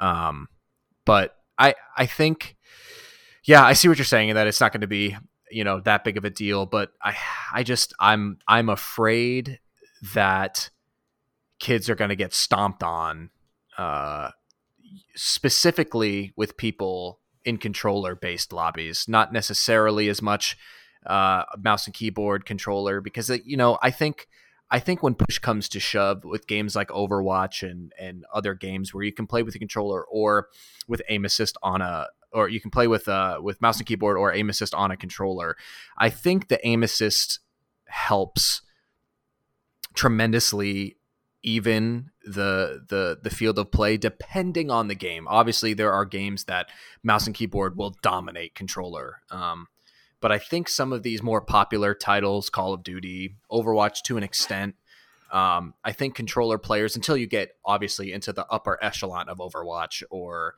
uh, but a lot of C O D pros always use controller, because you're right, like like you said, it just feels better on a controller than it does mouse and keyboard. um And we've seen a lot of, of P C players that always play mouse and keyboard switching. Tim the Tatman plays sometimes on controller. Doctor Disrespect plays on controller. You know, a lot of these big streamers end up yeah, switching and- over to controller for different games, because there's a serious competitive advantage uh, playing on P C with a controller at high frames. Yeah, Crim Crim Six, who is one of the popular C O D streamers. He's not one of the most popular streamers, but he's one of the most popular competitive uh, C O D players. Uh, he's always played with a controller. He started playing um, this C O D, even Warzone when it came out on P S four. He now plays on a P C, but he still uses a controller. So, yeah, and there, I mean, Nick Merckx does the same thing, and he's mm-hmm. probably the most popular Warzone streamer, and he's also in, like very, very good at the game. Uh, and he's always using a controller, and, you know, it, it will be interesting to see, I think, uh, how all of it ends up shaking out. Yeah, for sure. Um, my next prediction, this entire generation is going to be completely full of remakes. Um, what that, what I mean by that is, I think, yeah, we got a lot of remakes and remasters this gen. I think we're going to get a lot more uh, this gen. I think um, because of the impressive power, the success of games that we've seen, such as Tony Hawk's Pro Skater, um, the, you know, obviously Demon Souls looks phenomenal. Doesn't even look like a Souls game the way it runs. It does, but you know what I mean? The movement just looks so crisp and clean. Yeah, I think everything people are looks want- good. People are going to want more of that, right? People are going to want to see the games how they imagine. Obviously, the Final Fantasy seven remake was just like the first, technically it was only the first like four hours of the original game uh, condensed into one single game. So there's going to be more parts of Final Fantasy seven. Um, I really think we're going to get a lot of remakes and remasters. I, I think we're going to see, obviously, I think Metal Gear is coming. Um, I think people are going to want like Silent Hills rebooted. Uh, I think we may get, um, I, I just think that we're going to get a lot more. Yeah, I think you're right too. And I, I love remakes. Don't get me wrong. I love remakes, but I love some original shit too. Mm-hmm. And it, so it I, some... every time I hear, it's like, oh, Metal Gear, it's like, oh, this, oh, that, you know, oh, Crash Bandicoot. Oh, uh, I'm like, I love these games, and these games are incredibly nostalgic, and I love playing them. But I also love new and original I P. And I know, and mm-hmm. we're seeing this, look, we're seeing this in film. We're seeing this in video games. We're seeing this in T V. Everything that's old, that, that is old is new again. And uh, I don't know if it's necessarily, and I see it in theater. I mean, shit, I'm seeing shit in theater all the time, revivals of shows and reimagining of this and that, and it's like, cool, but where's all the new stuff? Where's all the exciting? We're we're we're in, you know, twenty twenty. It's, you know, there's so many cool, new, fresh ideas and opinions and and technology out there. I just want to see that really incredible new I P from Xbox or from Sony that that knocks it out of the park and becomes Halo or becomes Uncharted, you know? But it, it, and I do too. I'm right there with you. But it's hard, right? It, and and to make a remake of something is is safe, because no, either way, even if the game's bad, depending on whatever it is, it's safe because you know it will sell, because there will be hype around it. People will be like, oh, they'll be eating the fuck out of the member berries, and and they'll flock to it. Um, Tony Hawk's Pro Skater could have performed fucking terrible, but it would have sold just as much as it did because people wanted to see that again. Um, right. So I, I, I, I'm with you. I would love more original ideas, but it's harder now, especially more than ever, being this deep into video games.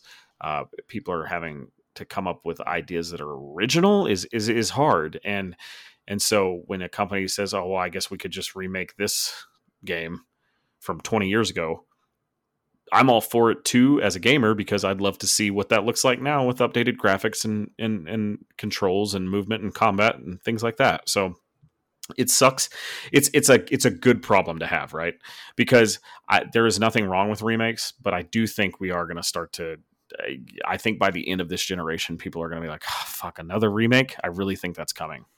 I think so too. I, I, And, you know, there have been a lot of remasters, and I'm guilty. I, I buy a lot of remakes. I, obviously, I love Fantasy uh, Final Fantasy seven Remake. That game is incredible. Um, really, really good, I think. Actually, that one, that one might be in Game of the Year contention as well. I don't think it's as good as some of those other games, but it might be up there in the conversation. I think it deserves oh, it, to it be. will be. It'll, it'll get a vote. It's, it's, it's really good, and uh, it deserves to be there. But, you know, I... Look, I've played Kingdom Hearts one and two on what, how many different consoles now? P S two, P S three, P S three, P, or yeah, P, P S two, P S three, P S four, and probably if they release it again on P S five, I'll fucking buy it there too. So, you know, I'm one to talk. I I I had incredible nostalgia for a lot of these games, and um, I think we will get sick of it though. I really do. Mm-hmm. Yeah, I, I, I do too. Um, so we are out of your predictions, right? Because the other two were kind of... Yes. I my The Xbox and Sony one was kind of a two for one. We'll we'll get through my last two pretty quickly, and then I have one last thing that I want to talk about. Um, my next prediction, uh, I'm just going to say it right now.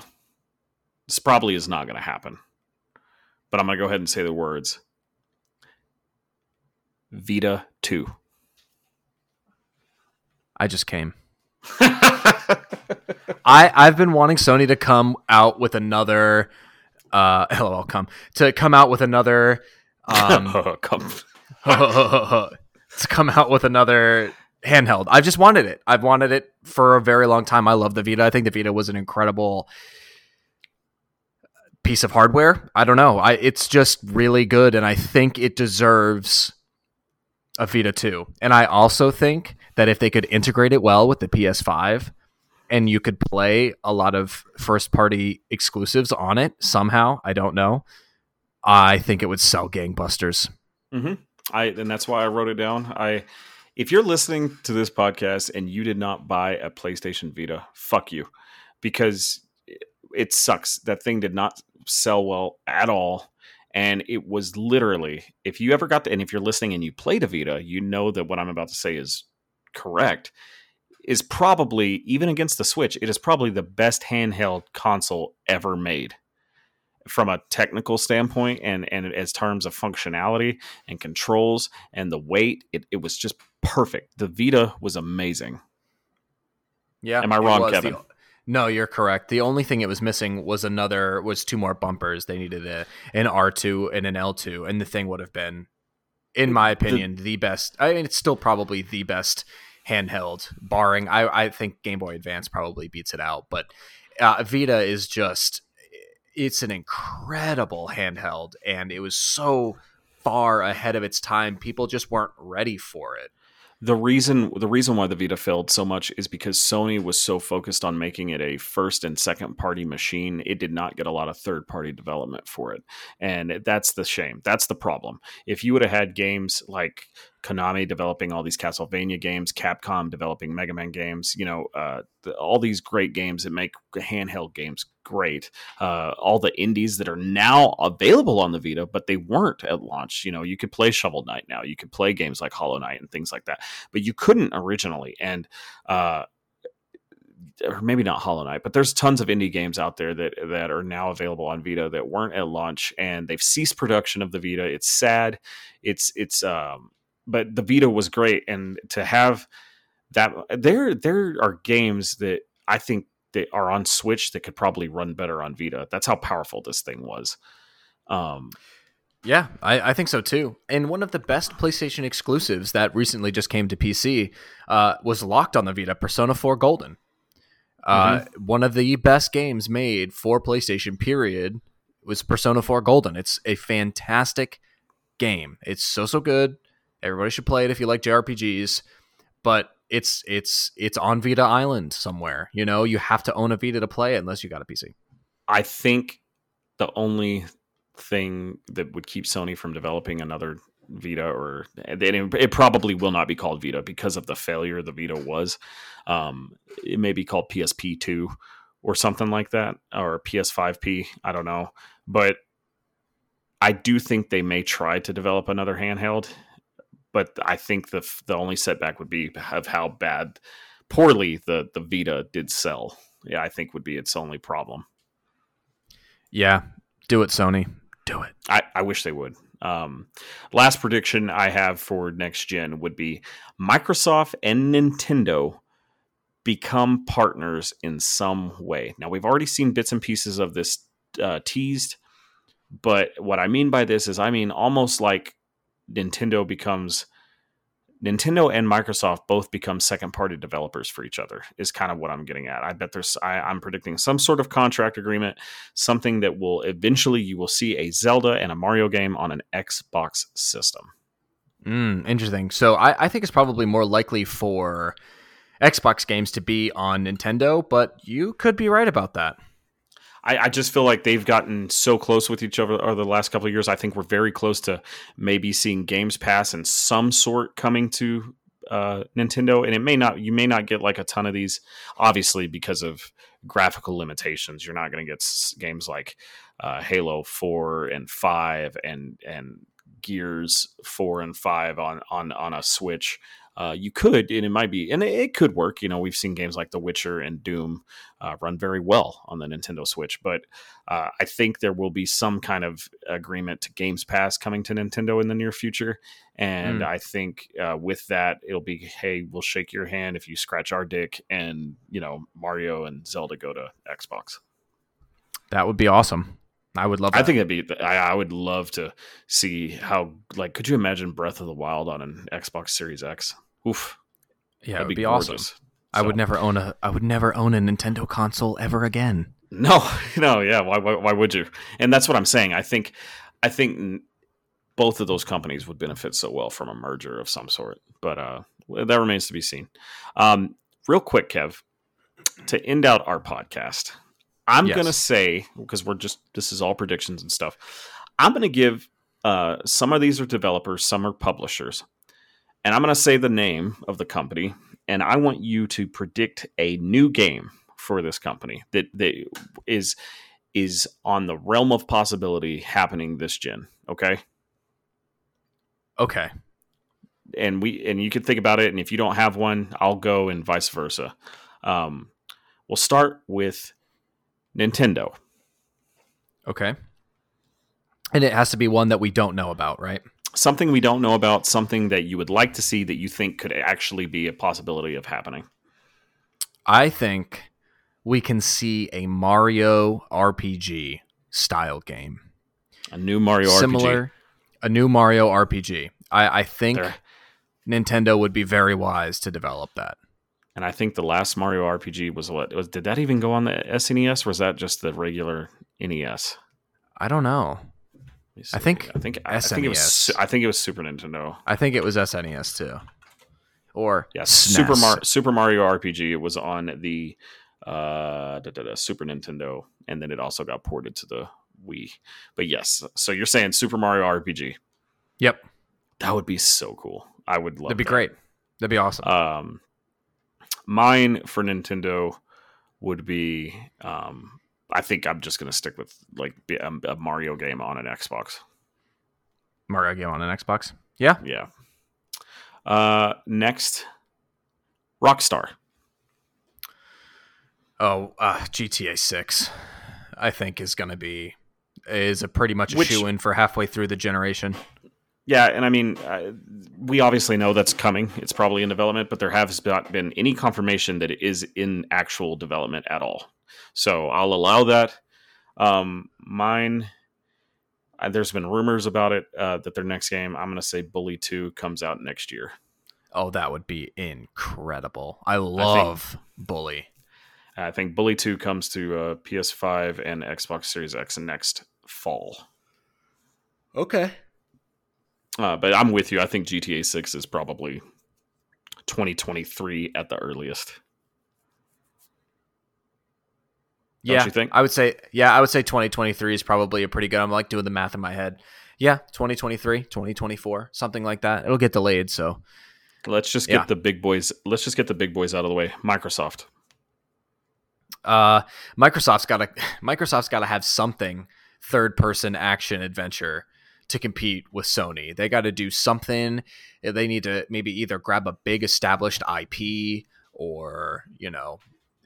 something they need they need a big a, a big hitter. I'm thinking something on the level of Star Wars, something on the level of uh Lord of the Rings, like Amazon's doing, something like that. And it needs to be a good third person story driven action game to tell Sony, hey, we can do this too. Okay, what what would it be? I, I I'm you're, I'm you're thinking, thinking just new I P. I'm thinking a new I P. From I, I'm thinking something that they develop from the ground up, and I, I think, I think it would have to do something with, uh, with with space, like some some kind of. Well, they have Halo. I don't know. Maybe not space. I, they they need some. They need a cool environment to ground and bring people in. Because I, I don't know if they're going to be able to earn everyone's trust right off the bat. They're going to have to have an amazing concept. That's why I said grabbing another I P uh, would be would be a good idea for them, is because they can say, well, at least we have Lord of the Rings, or at least we have whatever. Um, something like that, I think, would be huge. What do you think? I don't know if this is going to happen, but because of the recent merger with uh, ZeniMax,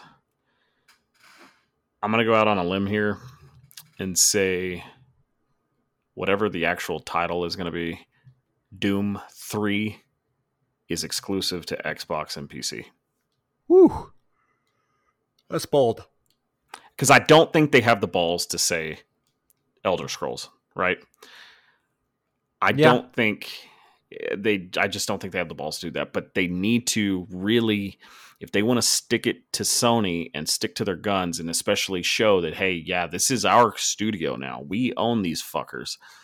You got to make one of those major titles, whether it be like a Dishonored, uh, Prey, um, uh, you know, uh, anything t- Shinji Mikami and Tango, maybe Evil Within three, uh, or Doom, I, I, I, Wolfenstein, Rage three. S- something needs to be exclusive to Xbox. They have to have an exclusive. A new yeah, exclusive. Yeah. So, and if from one of those big studio acquisitions they just got, I think that has to happen. You paid seven point five billion dollars to own some of these I Ps. You better make it be your own on your console only. Right. Yeah. Um, Activision Blizzard. Oh man. They need to cancel Overwatch two and just make Overwatch one the game. That's my biggest suggestion for them. Is to just not make Overwatch two, take everything that you were thinking about bringing to Overwatch two, and just bring it to Overwatch one. Don't make people go out and buy another game. Don't do all these. Just yeah, because it's it... going to be too similar. I don't understand why Overwatch two is even a thing. It should just be Overwatch enhanced or something, right? Yeah, it should just be like a massive expansion, right? And that you pay fifteen dollars for it and it's still Overwatch, but it's everything new, right? And it's almost like a full install. It, it would it would essentially be like Overwatch two, but you don't. It, it's not Overwatch two. Does that make well, sense? Mean, meanwhile, Bobby Kotick is in a bathtub full of money right now and doesn't give a flying fuck what you say, and is making Overwatch two, and it's going to be uh, sixty-nine ninety-nine. Oh yeah, and and it's going to have a, a battle pass, and it's going to have it's going to yeah, it's going to be Overwatch like twenty twenty edition, right? Where I just I just don't. I just don't think Overwatch two is a smart idea. I think it's going to split the fan base. I think it's going to split the player base. I think it's going to fuck the competitive scene up.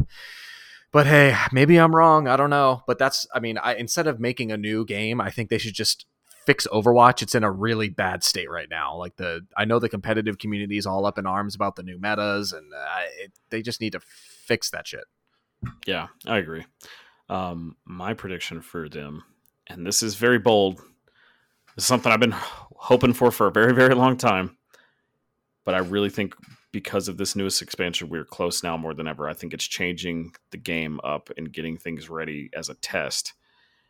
World of Warcraft two point oh. And what I mean by that is Shadowlands is going to change the lore so much by the end of it that because they've already revamped, like once you, if you purchase Shadowlands and you create a new character, you're con- you're starting at level one inside Shadowlands, right? It's not, you're not on Azeroth at all. You're in the, basically the, it's like purgatory, right? And I think this may be a test to see, could a, can an M M O survive? Because M M Os were popular in the early two thousands, right? They're not so much anymore, and and and I think Shadowlands, the popularity of it, uh, it's it's it's allegedly going to be bringing people back to WoW in record numbers. Now, granted, they're not going to see the what was it like twelve point five million active daily users that they saw in two thousand six. That's never going to happen again. But I think if enough people do it, and I think enough people, I think you that engine is so old, right? They've updated it enough, and they they've gone as far as they could to update the graphics. But seeing the game like uh, New World from Amazon coming out, which looks gorgeous, and it's an M M O, and then God knows what their Lord of the Rings M M O is going to look like. WoW's graphics have always kind of, for the last several years, been kind of the topic of, well, there are new R P, there are new M M Os out that look better, but still WoW still has that gameplay, right? So I think Blizzard really needs to revamp it. Kind of like similar to what Epic did with Fortnite. It could still be the same game, but let's see a new engine. Let's see it running on like Unreal or something. That would be huge. That would be great. I mean, I think they're, I think they should. I don't know why they wouldn't. I think it would be a success. I think it would make money. It's not going to, like I said, it's not going to make two thousand four, two thousand six numbers of active users. But I think if you made WoW two and it, it, it, it came might. out.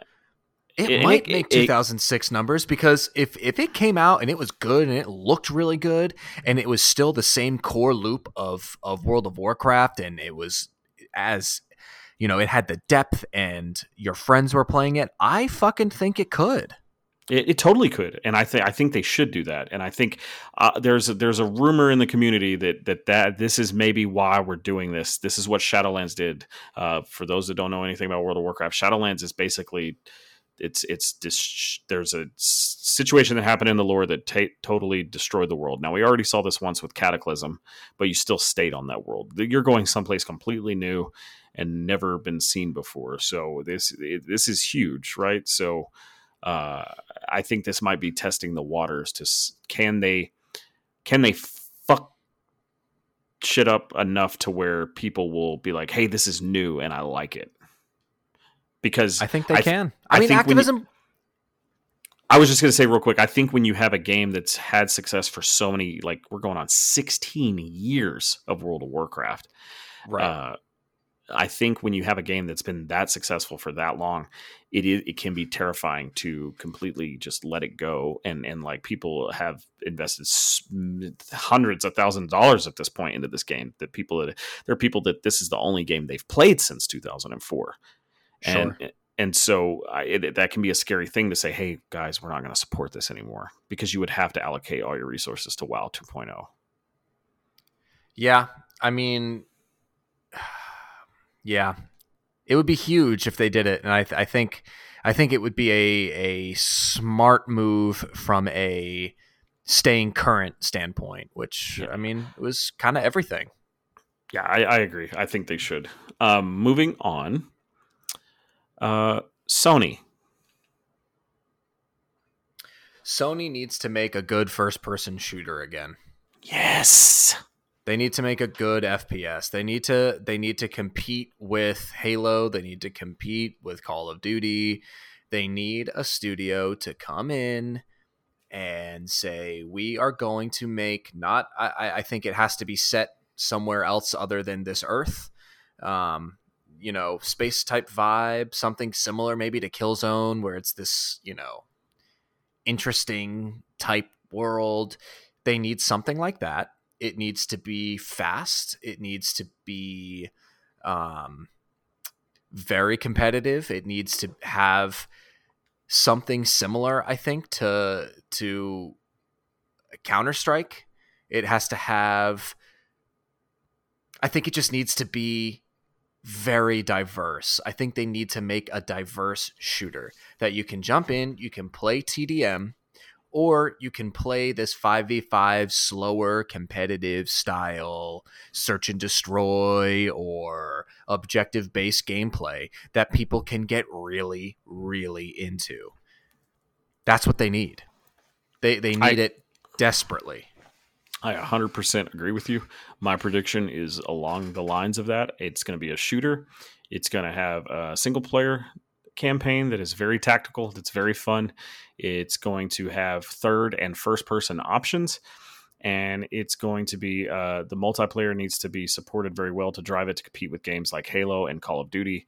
I think they need that. And I think the perfect game is right underneath their I P. Bring back SOCOM and make it a full-fledged game to where it can be competitive online. Yeah, that I. It's got to happen. It's got to happen. Sony's got to get out of just the third-person action. They have to. But they have I'm, to. I'm, I'm calling it. I'm saying SOCOM, Navy SEALs, comes back, has... I, I, the only problem with SOCOM is it's always been a third-person game, right? Um, could it could it survive at first-person? And I think you could do that. I just, like, keep the core campaign how SOCOM's always been. Kind of that Ghost Recon, you can play it with your friends and co-op the whole thing, or you can play with, uh, you know, three A I squad members and you play through that. But the multiplayer has to compete with things like C O D and Halo. And I, I think that uh, they they could find success if they just, uh, you know, let, let Guerrilla make SOCOM. Because I compl- Guerrilla... I completely Guerrilla, agree. Guerrilla knows how to make first-person shooters because of the success of Killzone, right? And they know how to make pretty third-person games because of Horizon. So I think Guerrilla needs to make SOCOM. I would, I'd be so down. Uh, we need a, an exclusive shooter back on PlayStation. We need it. Mm-hmm. The gamers have spoken. Yes. All right. Uh, the next one. The studio has been in the shit dumpster ever since the release of... Um, Mass Effect Andromeda, and some could say Mass Effect three. What does BioWare do before E A closes their doors? What can they do? They fix Anthem. Mm. That's what BioWare does. They fix Anthem, and and they come out swinging. That's what they do. That's the only thing they can do, I think, at this point. This is their this is their their Hail Mary. Is they go in and they redesign Anthem from the ground up, and they make the loot good. They make the world interesting. They make the controls better. They make the world interesting, like uh, an ounce of interest. They they need to completely rebuild Anthem. That's what they have to do. I think it would be more interesting if they branched off and they did uh, something in the R P G, like maybe a survival horror role-playing game or something like that. I think they do really well. Um, but I, I really think the only option for them at this point, though, is focusing on Anthem and getting that shit done and have it actually be good. Mm-hmm.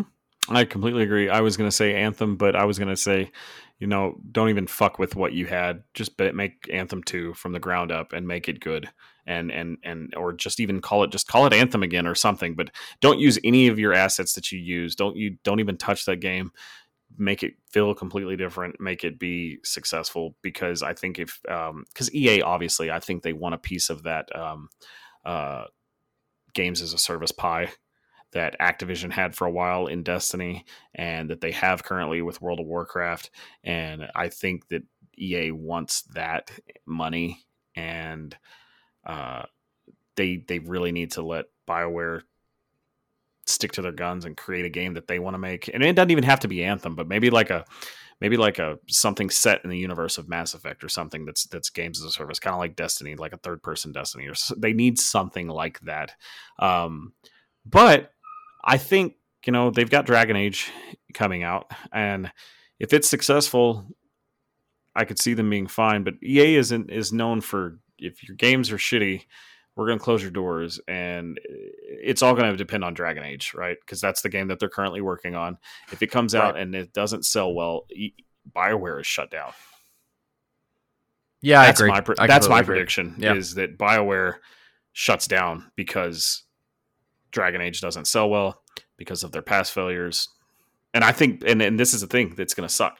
I think BioWare shuts down, but Dragon Age is a really fucking good video game. And mm. it's, but it just doesn't sell. Yeah. Yeah. So moving on.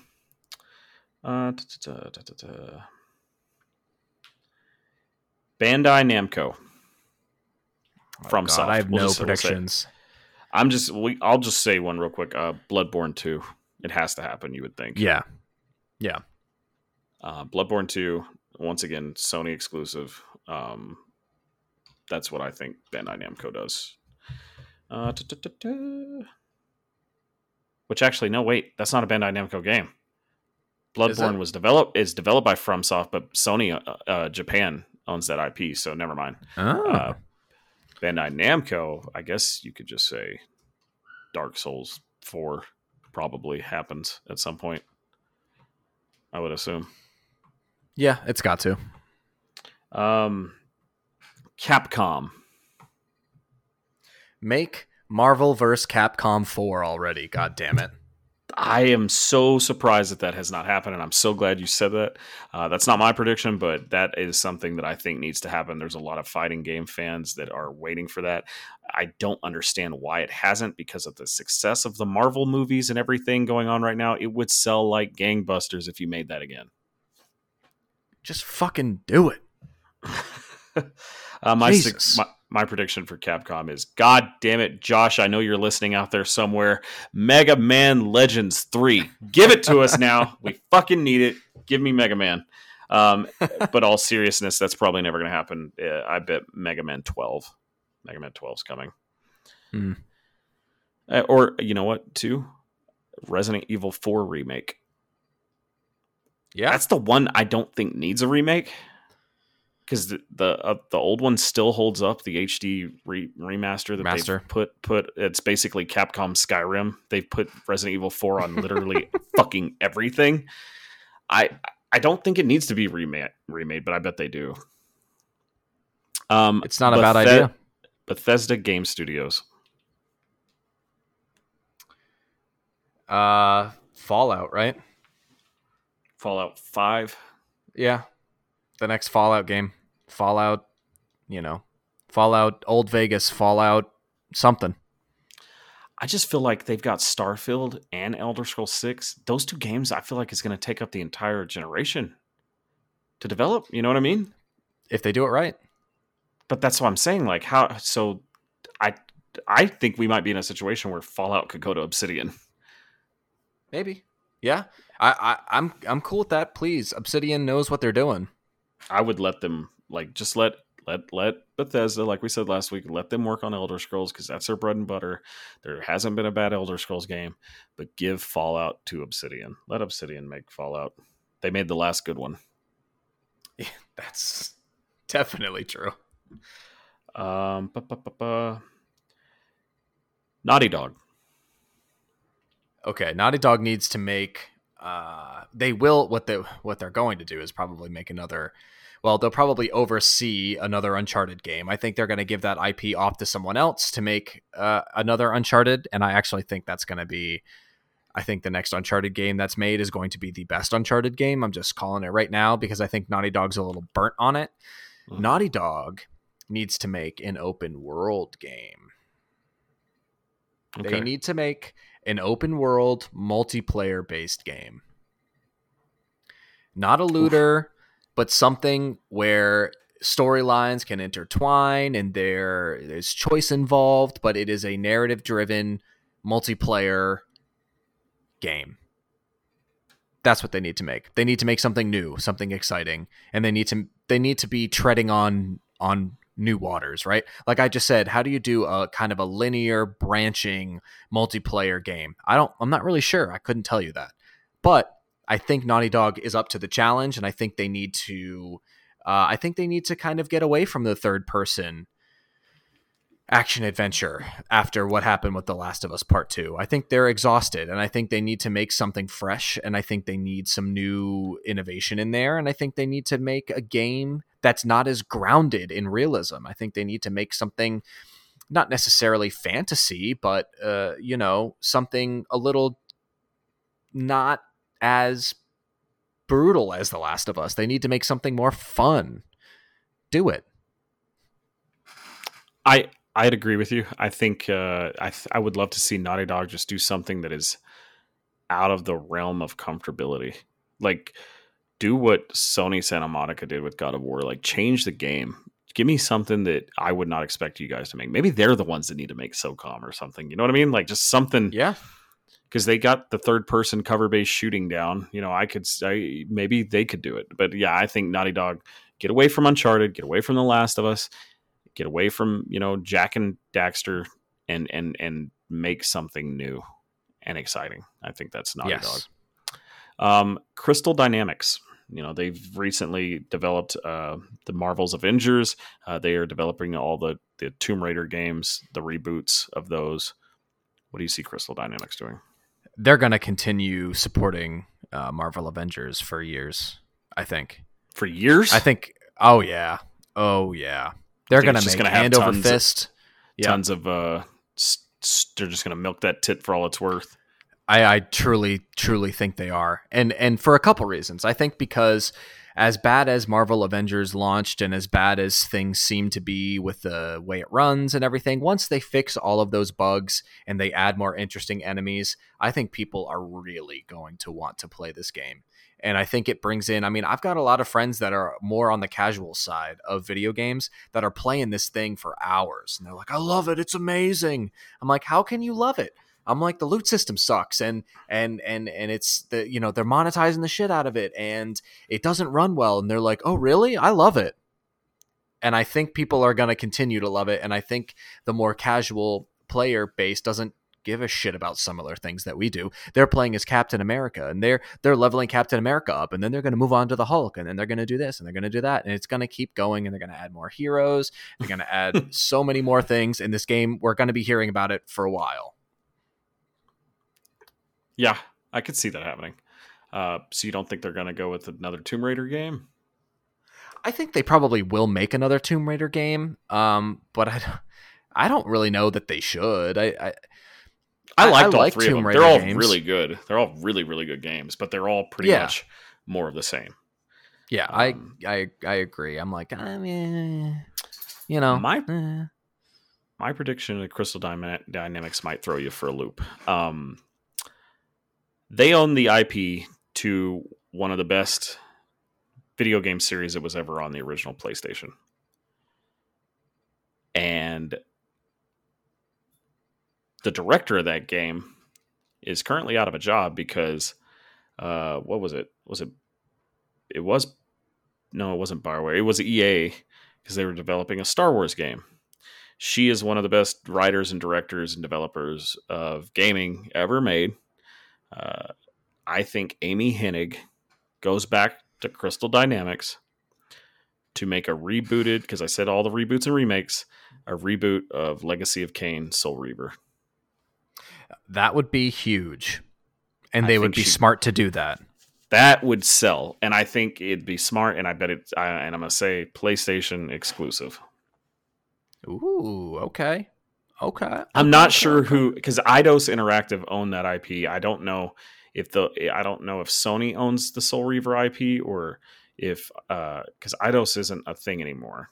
And um, because they got disbanded into I O Interactive and they're independent now. So they don't have any publishing rights to any of those games other than Hitman.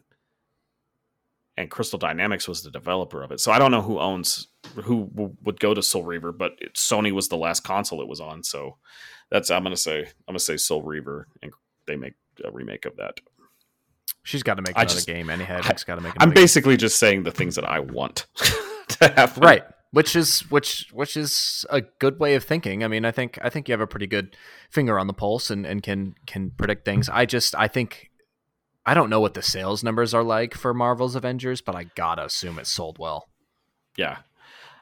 Square Enix. Make a good Kingdom Hearts game, goddammit. I knew you were going to say that. Make Kingdom Hearts four. Make it with the Kingdom Hearts two combat system, with the story of uh, similar to Kingdom Hearts one, which is good. Bring back Disney characters that people give a shit about, and and just don't play Let It Go during the middle of Kingdom Hearts. Like, that's all I ask is is just just just do Kingdom Hearts better. Better. That's that's it. That's that's that's what they need to do. They're gonna make. I mean, they're gonna keep continue working on Final Fantasy, which is great too, and I'm very excited to play through those. Um, you know, they're. I yeah, I'm very very excited about that. But the Kingdom Hearts franchise needs to be uh, reimagined is not the right word. It needs to be overhauled, and it just needs to be better. And they need to they need to do a better job at at making sure that it's not like Kingdom Hearts three, which was disappointing, and they fucked the battle system. The best part of Kingdom Hearts is the battle system, and the fucking battle system sucked. It's awful. Ugh. I think, as you can see, I'm still upset. I know you are, and I knew you were going to pick Kingdom Hearts. I think after Final Fantasy sixteen releases, obviously they're going to continue the story of Final Fantasy seven.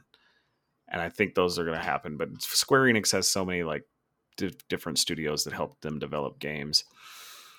With the remake reboot thing being a thing that I think is going to continue to trend. I really, my heart really, really wants a Legend of Dragoon sequel or remake. But I think that series, that game series, it's one, it was one game. But I think that's a little bit too niche.